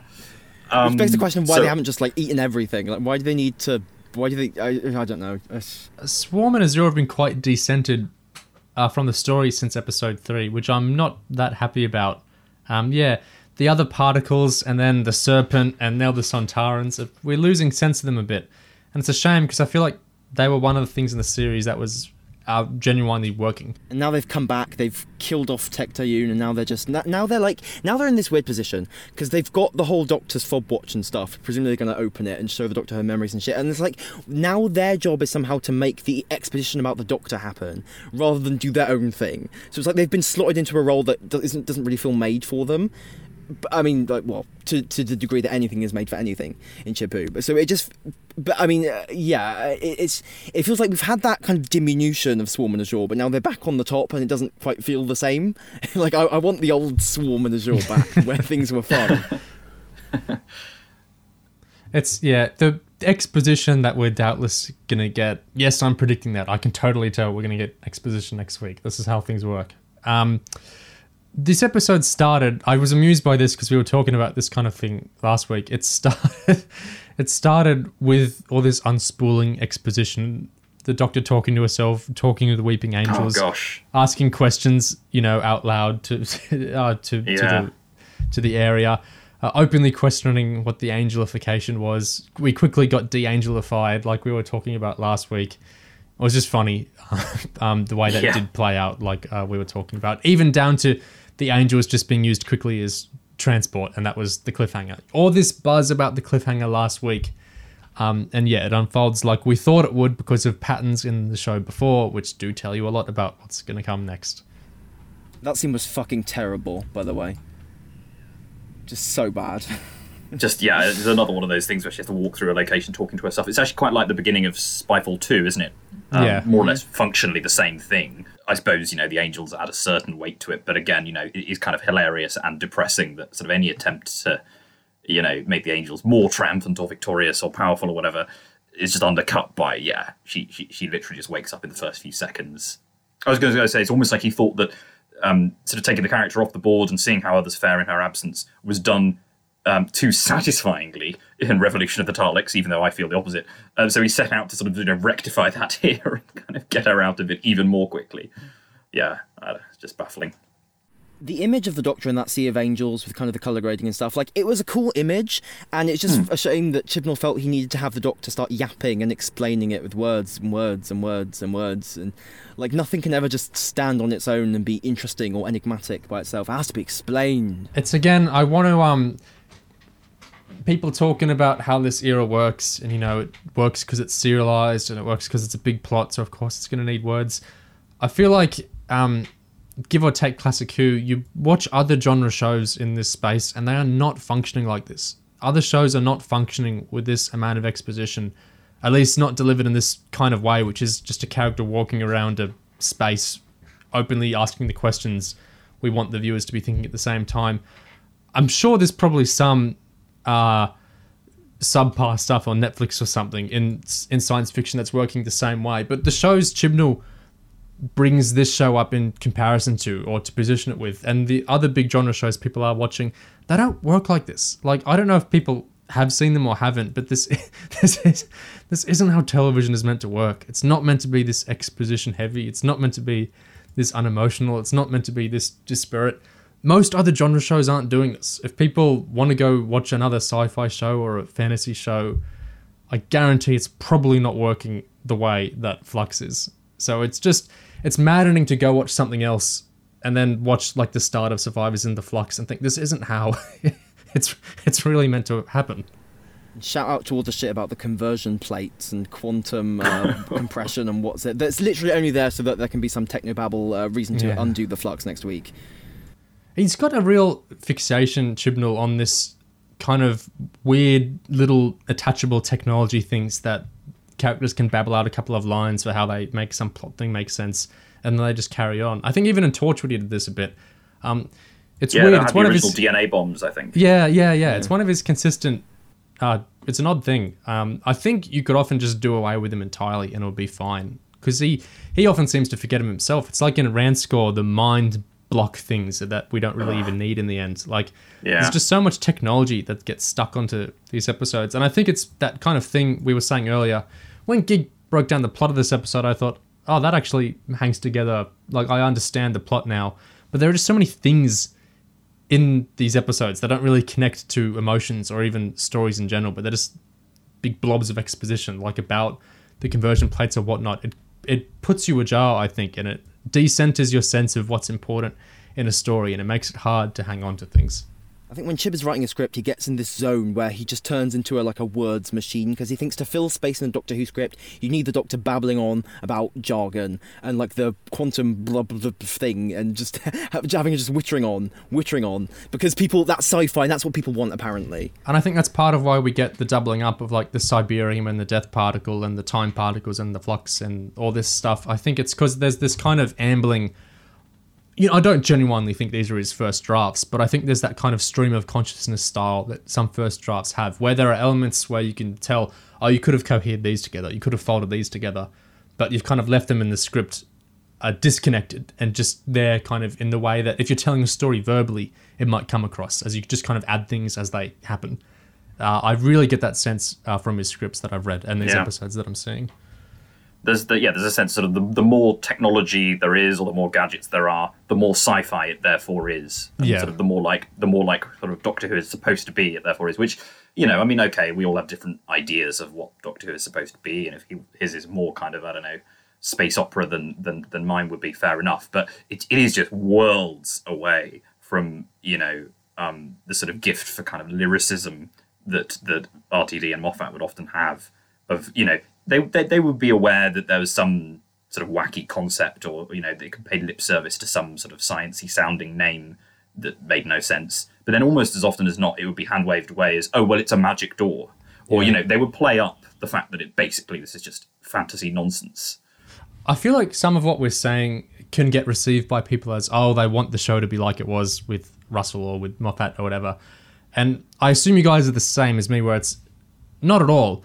Like, I would be totally cool with the show being a lot less emotional and character based than Russell and Steven's eras if there was something there in its place. You know, if this was very hard sci fi, told very well, that would be fantastic. That would be something to talk about. It's the fact that I feel like it's not firing on any real cylinder exactly, apart from out of show things, like um, in terms of people getting employed and whatnot, uh, which might be stuff I applaud more.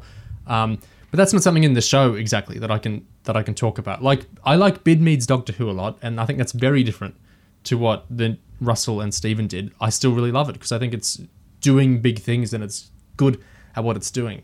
Uh, there's a lot of Doctor Who novels that are universes away from the more character based stuff that Russell and Steven did, but they're still really good because they're really going for it. They've got their big ideas, they're making them work. I think a lot of uh, Lawrence Miles' stuff isn't emotional in the way Russell and Steven is, but it's really, really good. He's got these big ideas he's good at. He's really thought through the intent of his stories. They feel very considered. They don't feel like a stream of consciousness first draft. They feel like stories with a lot of effort uh, put into them, and that's great. That's perfect Doctor Who to me. I don't have a sense that Doctor Who has to be X, Y, or Z. Yeah, I just want it to be something at all. yeah, rather than sort of half-heartedly gesturing at several of these modes at once, because clearly I think Chibnall wants the show to feel like it's about characters, or Yeah. he thinks that he's he's doing that. He thinks that he's doing the sort of RTD Stephen mode, as you say. Um, but also, yeah, as you say, trying to sort of go for the hard sci-fi mode as well. It's it's it's odd. I was going to say that ties into something I wanted to bring up, which is that um I mentioned at the beginning the um loving the set of the World Tree kind of division Yeah. set, and the sort of fact that that had this kind of cool, sort of slightly mystical grandeur to it. Well, you know, it's kind of rather undercut straight away by all the scenes that actually happened there, but still. Um, and that was that there's a sort of interest, um, interesting undercurrent in this of um, kind of Norse mythology influencing some of what's going on. Um, I don't know how deliberate this all is, although again, if we're talking about things that are kind of in, up in the air you know, culturally, you know, maybe he's kind of drawing on Marvel and so on there. oh yeah, The various yeah. sort of Thor movies, I imagine, would be his source material for this sort of stuff.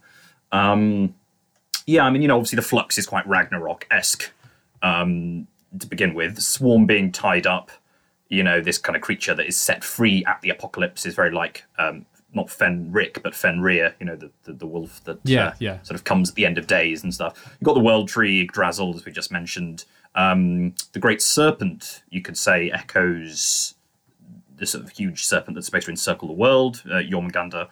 Um, yeah, and I kind of, I kind of like that those things are being played with, but I don't know if it's anything more than just a fun bit of aesthetic window dressing. with Norse stuff, um, if you would if you were talking like some Christian, some biblical reading of the series, I would take it the same way I take the big, Um, very progressive or very anti-colonialist readings of Chibnall, which is that these can be enjoyable to read, and I like seeing some of the creativity and ideas the writers of these readings might be having. But I hmm. feel like it's mainly functioning as their own writing, not kind of picking up what's in the show so much as doing this secondary skin, an interesting skin, a cool skin, a skin I like to see over the show, like we've talked about. But that is something not so much in the show as in the fan.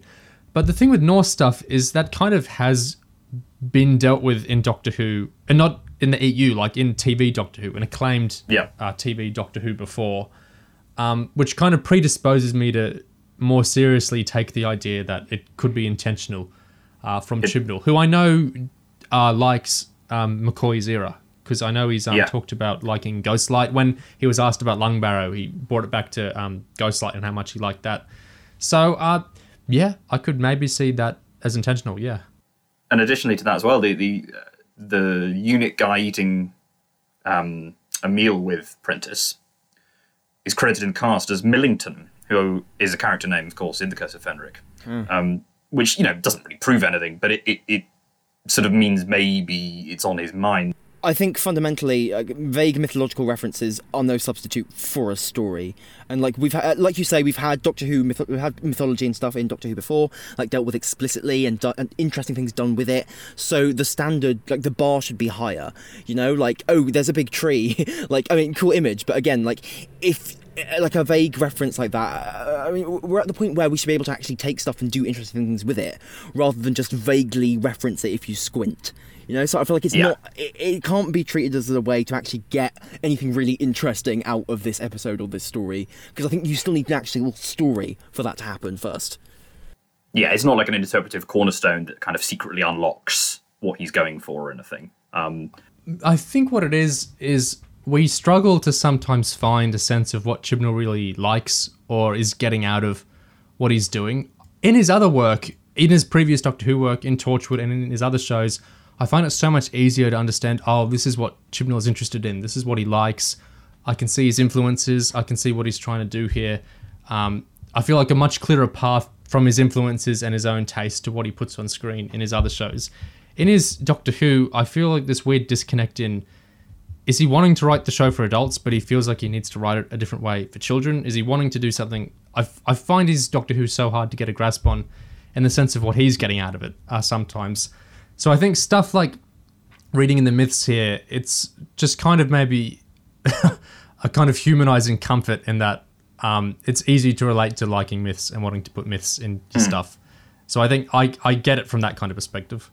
Yeah, yeah, and I mean even the um, the idea of sort of this seed vault with all the genetic traces of the Universe One. Um, I mean that. Sorry, sorry to harp not to harp on this too much, but um, that also sort of is, is part of the whole idea of Ragnarok because you know the idea Yeah. that there's a second universe or a second world created again uh, rises up out of the ocean, uh, sort of after the first one is destroyed. I wonder if that's where he might be going with that sort of universe reboot. Um, we'll see. Yeah, I think um, that makes more sense to me uh, than a lot of other Flux predictions or Chib Endgame predictions that I see. Yeah, um, it's an interesting thought. I think when it comes to being really hard to uh, kind of infer what Chib's interests or motives are, I think like an example of that I think is like when we look at the concept of the division and how that's been fleshed out in this episode and the last and how we get these um dialogues these monologues about how division is everywhere division encompasses everything and does whatever. And yet at this point it's still hard to infer like what the hell the division even wants. Like what are their motives at this point? What's the point of it continuing to exist? Like why does Tecteun not acknowledge that Gallifrey was destroyed and all the time Lords are dead? Like is she just doing this stuff for no reason? And it's like the concept of the division has become so broad as to become like meaningless like paper thin. Like it's just it's everything and it's also nothing. So it's like the, the thing that's underlying this whole story arc is again like impossible to get a lock on because uh, it really is just like lots of uh, I guess aesthetic things or kind of uh, gestures, uh, vague ideas circling around a center of just a void, like nothingness. Like, what the hell is this story even about?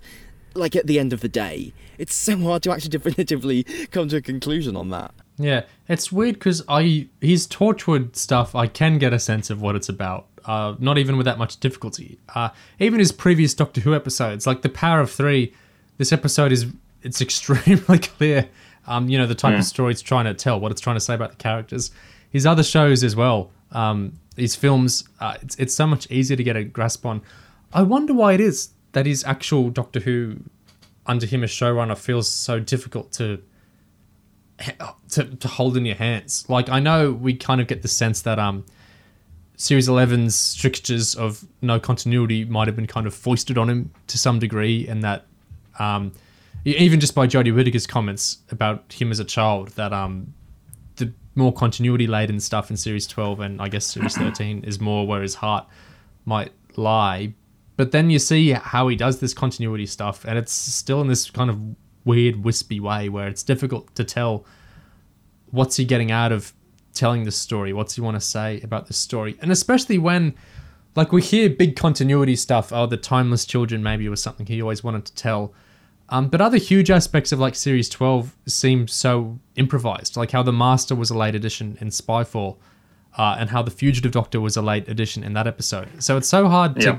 get a sense of what actually is the big thing he wanted to bring in um, to the show.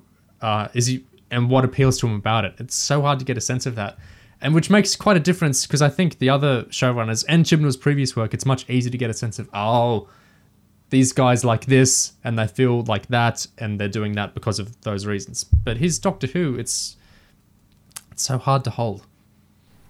Like this weird attempt to please everyone while simultaneously not really committing to any uh, that- thing. uh, this folds into something else I wanted to talk about, uh, which is the audience, um, and it's who this is for exactly. This this his era in general, but this series in particular, because we get all these conflicting things like the show is very backwards looking in a lot of way now. Like what the recently we got we got Captain Jack back, Gallifrey back in a sense, the Master, the Daleks, the Ood, the Weeping Angels, the Cybermen, Kate Stewart, the Brigadier unit, Sontarans.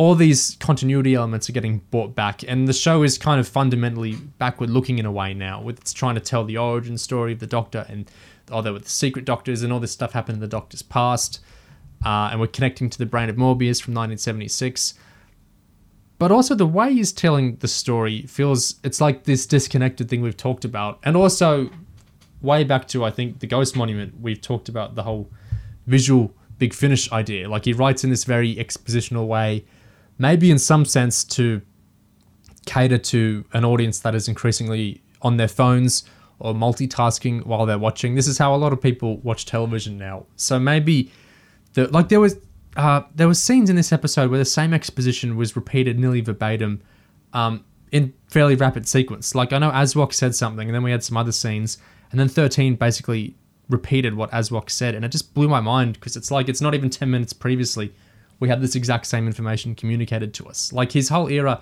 it's very expositional, like we talk about a lot, and the exposition is often for stuff that's on screen, um, which makes me wonder: is this is he thinking about guys? Is he thinking about viewers on their phones as he's doing this?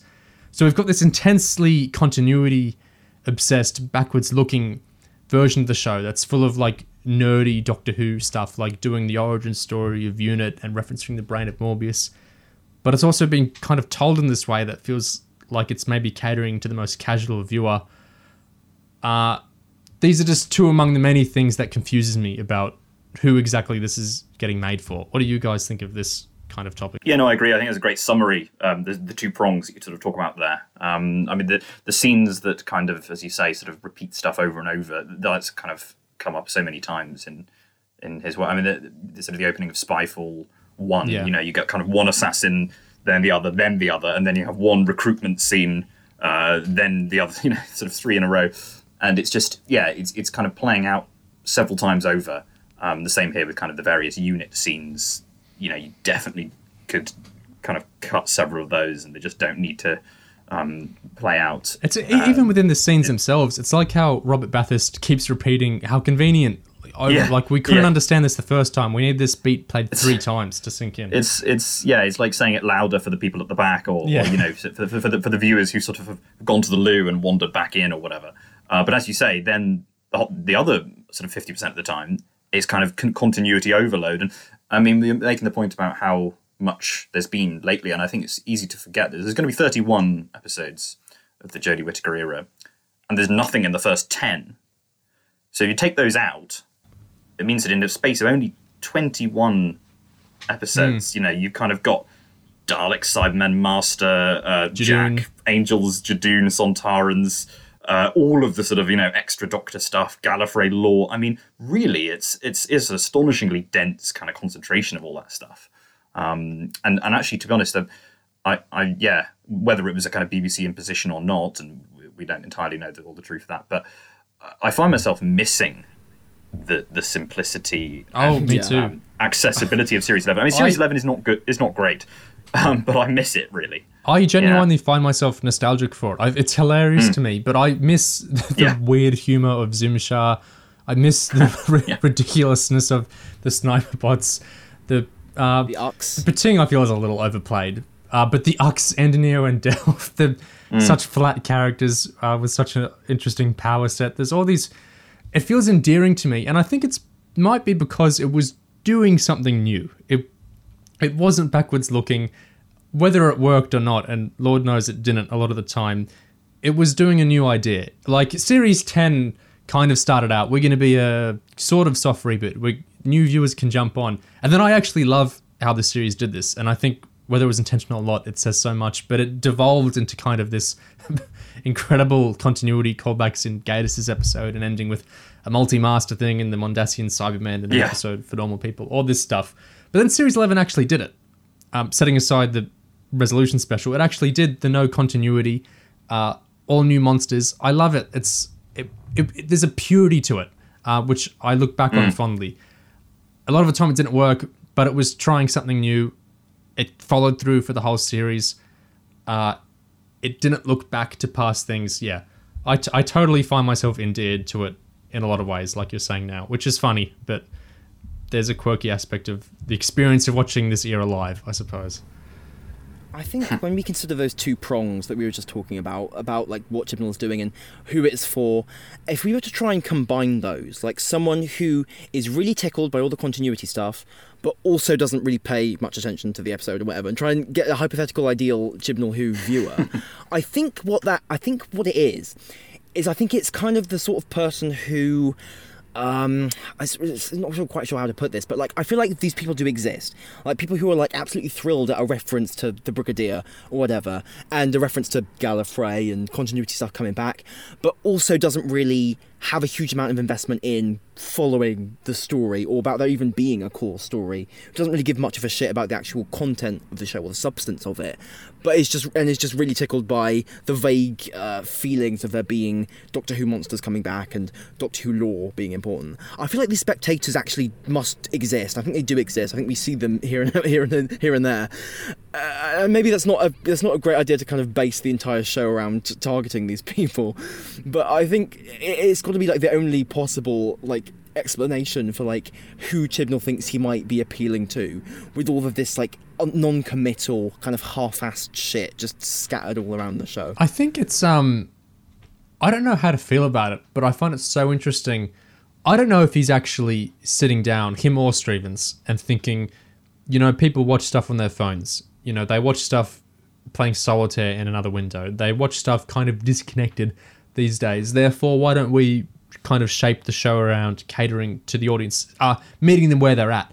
Uh, I, it's such an interesting thing to do if that is what they're doing. It certainly feels like it. I like it could all be a coincidence, and this is just how he writes. But it feels different enough to how he's written things before that I think there might be some layer of intent to wanting to. It's kind of the patronizing thing. It's why I think his era kind of feels like he's writing to children in a way where his previous work on Doctor Who uh, didn't feel that way so much to me. Uh, kind of this patronizing sense with the repetition and the exposition, sure.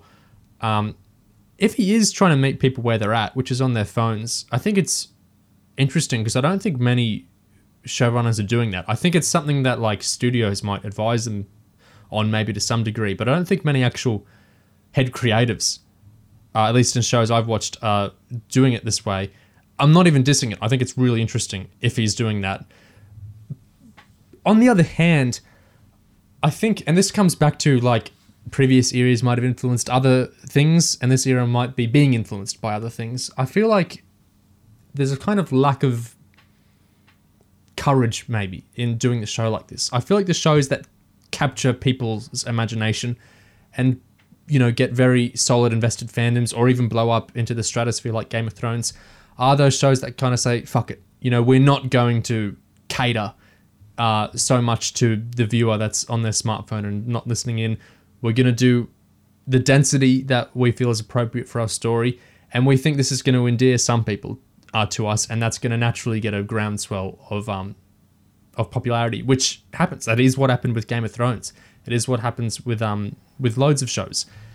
I think you kind of have to have this. Doctor Who, I think you could say as well. Moffat's Doctor Who, absolutely. I think you kind of have to. Well, uh, I think aiming high can produce really favorable results like that when it comes to television. Of course, loads of shows crash and burn doing this, or they get popular uh, years later. Uh, but like like The Wire, uh, like some HBO shows that might not have met their potential in their time, but because they were created with that kind of dignity of not speaking down or not trying to uh, lessen themselves, eventually they found their popularity. Uh, it's a very interesting thing to kind of go, no, what if we meet the people where they are? Instead of trying to convince them to get off their phones, what if we make a show that works for them on their phones? I I find that really, really, really interesting. If that is what he's doing, um, because it's strange, and I don't think many other people are doing this, and it's a really interesting way to go about it. sort of feels like the mindset of the was it the promo um, picture space for all. It kind of Yeah. that seems to sort of tap into that idea, which um, someone reminded me this just the last day or two. Uh, is kind of ironic when you look back on the fact that um, this is a side thing really, but um, this is uh, the first season since series five, I think, with no queer characters. Um, Oh wow! kind of Thas- Thasmin baiting aside, yeah, there's nothing, you know, yeah. I, th- I think that's right. Um, I mean, obviously, you know, depending on what happens next week. Um, but um, yeah. yeah. I mean, you know, it would have been very easy to do Bel and Vinder or, or, It's just, or I mean, it's Dan and. Diane as a, as a queer couple instead. But there's just, yeah, nothing. Some, something I love about the um, transition from Russell to Steven was I feel like um, there was kind of a sense, I think, like Russell, obviously he's gay and um, he infuses that into lots of his work. Steven, very clearly from his previous work, is um, quite a heterosexual man.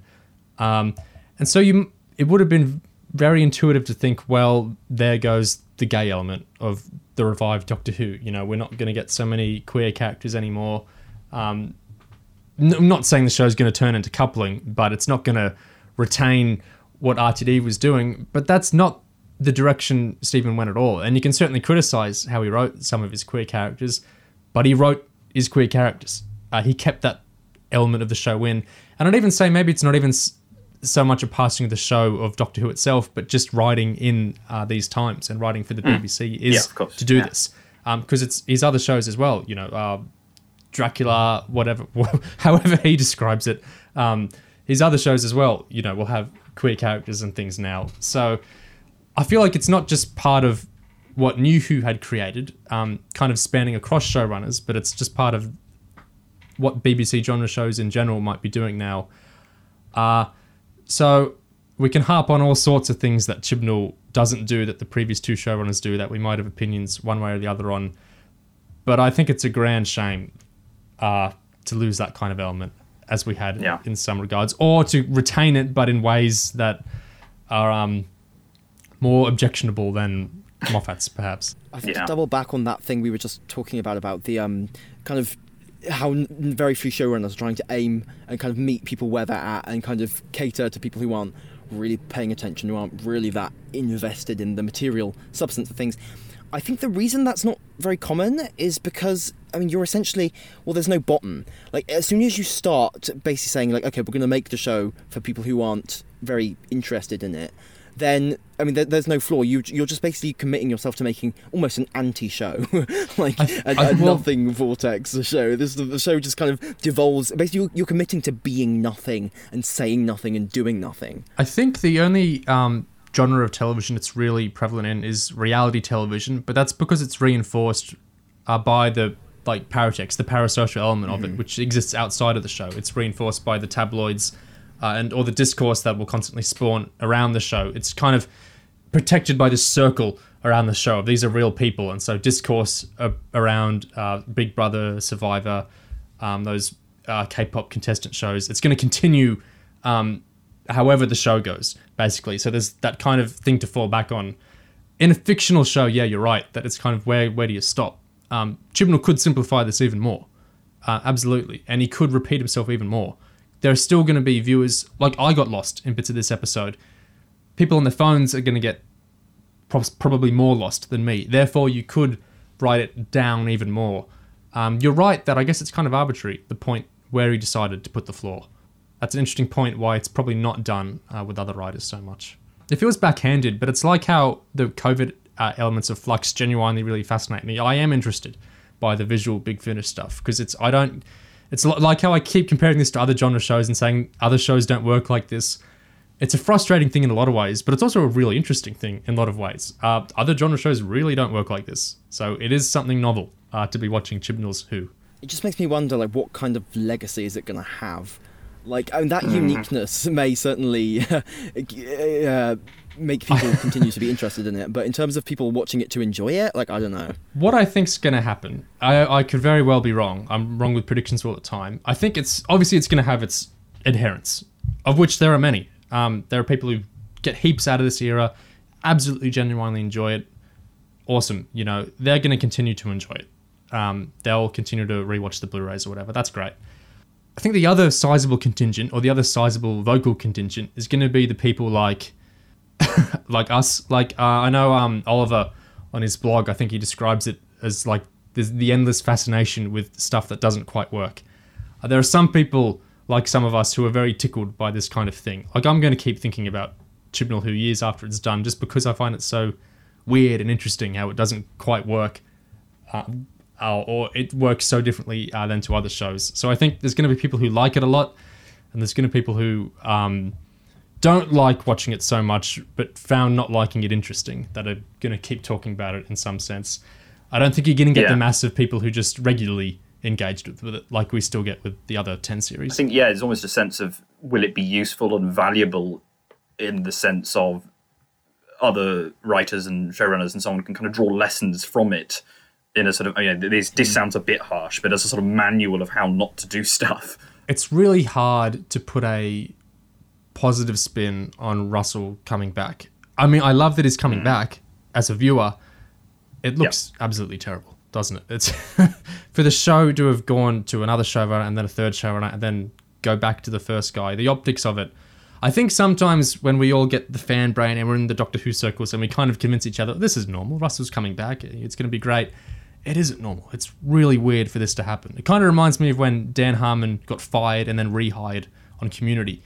This never happens. Incredibly strange thing to happen and community fans recognize that it's strange and they still talk about how bizarre it is that that happened it's really weird to rehire the guy who left the show and who uh, much more so than moffat didn't seem to want to return to it in any capacity he always seemed very happy with it being done Well, no, no. I was all I was going to say was just a comparison of RTD and Moffat. That was interesting because you know Moffat spent all the time since saying, "Oh yes, I still think of ideas," and RTD was saying, "You know, no. well, I don't, they don't think of them at all." So yeah, he, as you say, he seemed a lot more done with it. Not, not in a bad Yeah. way, but you know, sort of drawn a line under it and moved on.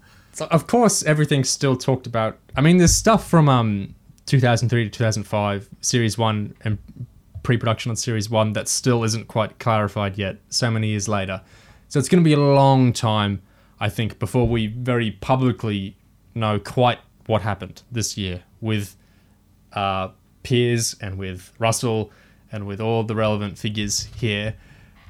But clearly something very big and something very strange happened because this isn't this isn't normal at all. Especially because it's the show's even changed hands now. It's getting produced through an entirely different company.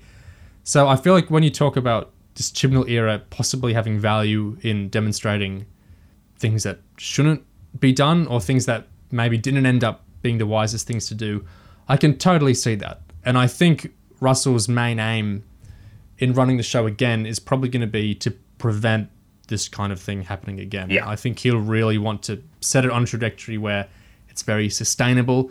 It's not ensnared in this kind of very small group of experienced showrunners uh, that can run a big genre show, not on loads of money, who love Doctor Who enough to want to do this hard job that doesn't pay as much and gets you a lot more flack and is a lot harder than other genre jobs you could be doing uh, for the BBC or otherwise. Very, very, very small group of people that could really. Uh, people throw out names like Jamie Mathieson who aren't showrunners, you know? Yeah. The actual Yeah. amount of people who could run Doctor Who is really, really, really small. And I think Ru- Russell's going to somehow want to um, put it on a trajectory where we're not having to go, well, we can use uh, Pete McTighe, maybe. We can use Chibnall Moffat again. We can maybe use Toby Whithouse. I don't. I think he's going to want to move the show into somewhere where this kind of calamity won't happen again. yeah, of almost like you know the Chibnall era, therefore kind of functioning as a bit of an exorcism. You know, Yeah. that sort of brings bring, brings to uh, brings to everybody's attention. Okay, there is an urgent need for X, Y, and Z. Uh, sort of as you said, and and yeah, I could sort of see him staying on um, as a sort of you know uh, guiding executive producer Yeah. for somebody else's kind of tenure as as the show sort of gets back on track and so on. Um, he brought up Marvel himself at the start of the year. I could totally see him as like a Kevin Feige esque figure, where he's not directing the things or the equivalent here, which would be show running or writing the things, but he's kind of there to. Oh, that's probably not a great idea um, to do that. Which is uh, Steering the ship, as it were. yeah, which is Yeah. uh, what he does with some Big Finish stuff some of the time. Like he's not writing um, Big Finish Torchwood stories, but you know he'll be consulted occasionally and he'll say, "No, that's not a great idea to do that," or he'll say, "You should do this instead. Why don't you rejig this character to be like this?" He does that presumably. Uh, I don't know if he's getting paid for his little emails he sends to James Goss or whatever, but I think I could totally see him, yeah, being in an advisory role after show running for however long he does this, his second round. So it's interesting to think of the Chibnall era having that kind of value in um, us realizing the onus the show is putting on showrunners and the way the show is getting made, which is in such a small group of hands, is unsustainable. And certain other aspects of the Chibnall uh, of the show as it's continued past 2017 are perhaps unsustainable. Yeah, that's definitely a value. I guess there's also, you know, to what extent uh, you mentioned the legacy. I mean, I'm sure there will be all sorts of sort of uh, movements within the extended universe material to try and sort of, you know, redeem uh, the era, redeem the Thirteenth Doctor, etc. Which I think will be interesting. I, I will sort of look forward to kind of seeing that because I think, you know, I, I, I do think I'm sure we probably Yeah. will sort of have shared this view that she is the closest, or you know, the Thirteenth Doctor is the closest to the sort of Colin Baker situation Yeah. of a Doctor who kind of needed some form of, yeah, well, redemption or kind of, or kind of, you know, um, being given better material, really. Reinterpretation? I, I can see the inconsistencies we point out a lot being uh, recontextualized by extended universe writers years after 2022 as Yeah, you know intentional. Um, and some extended universe writers are very good at this, at kind of retconning in what retroactivity becomes coherent character development. It's a it's such a it's like a puzzle. Um, some EU writers are great at that. Uh, there's aspects of Jodie's acting that I think could still be what they are, even with the writing doing that. But it'll be interesting to hear for sure. And I think there we talked about wider canvases. I think um, even with the fugitive doctor locked into the division or whatever, there's probably going to be some more experimentation uh, with Jo Martin if she does audios, and I I think Sacha will want to do stuff as well. So yeah, there'll be a kind of reinterpretation of the era um, in the extended universe afterwards for sure. I like how we haven't talked about this episode for like half an hour now. Sorry, it's yeah. indicative. yeah, it's not not a complaint.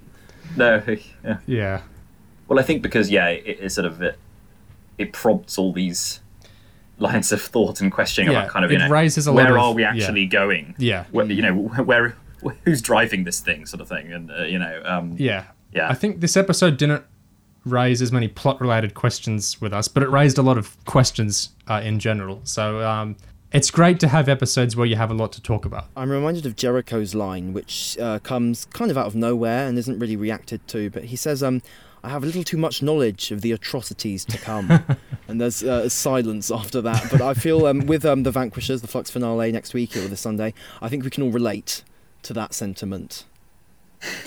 That's that's a good ending. Ends on that note. That's it for this week. Thanks as always to those listening in, and again, as always, do feel free to comment, share your take, share your opinions, your opinions on the episode, on Flux in general, on anything else we talked about. We always love looking at and engaging with the comments. So yeah, do feel free. You'll absolutely be hearing from us next week when we all witness Flux's finale. Cheers. Better written. Pillar of Hope, Better written. Very cliche. Better written. Pillar of Hope, Better written. Very cliche. But I still felt that that story was fairly um, boring. That's all this year is. You don't even have to watch it in order. Better written. Very cliche.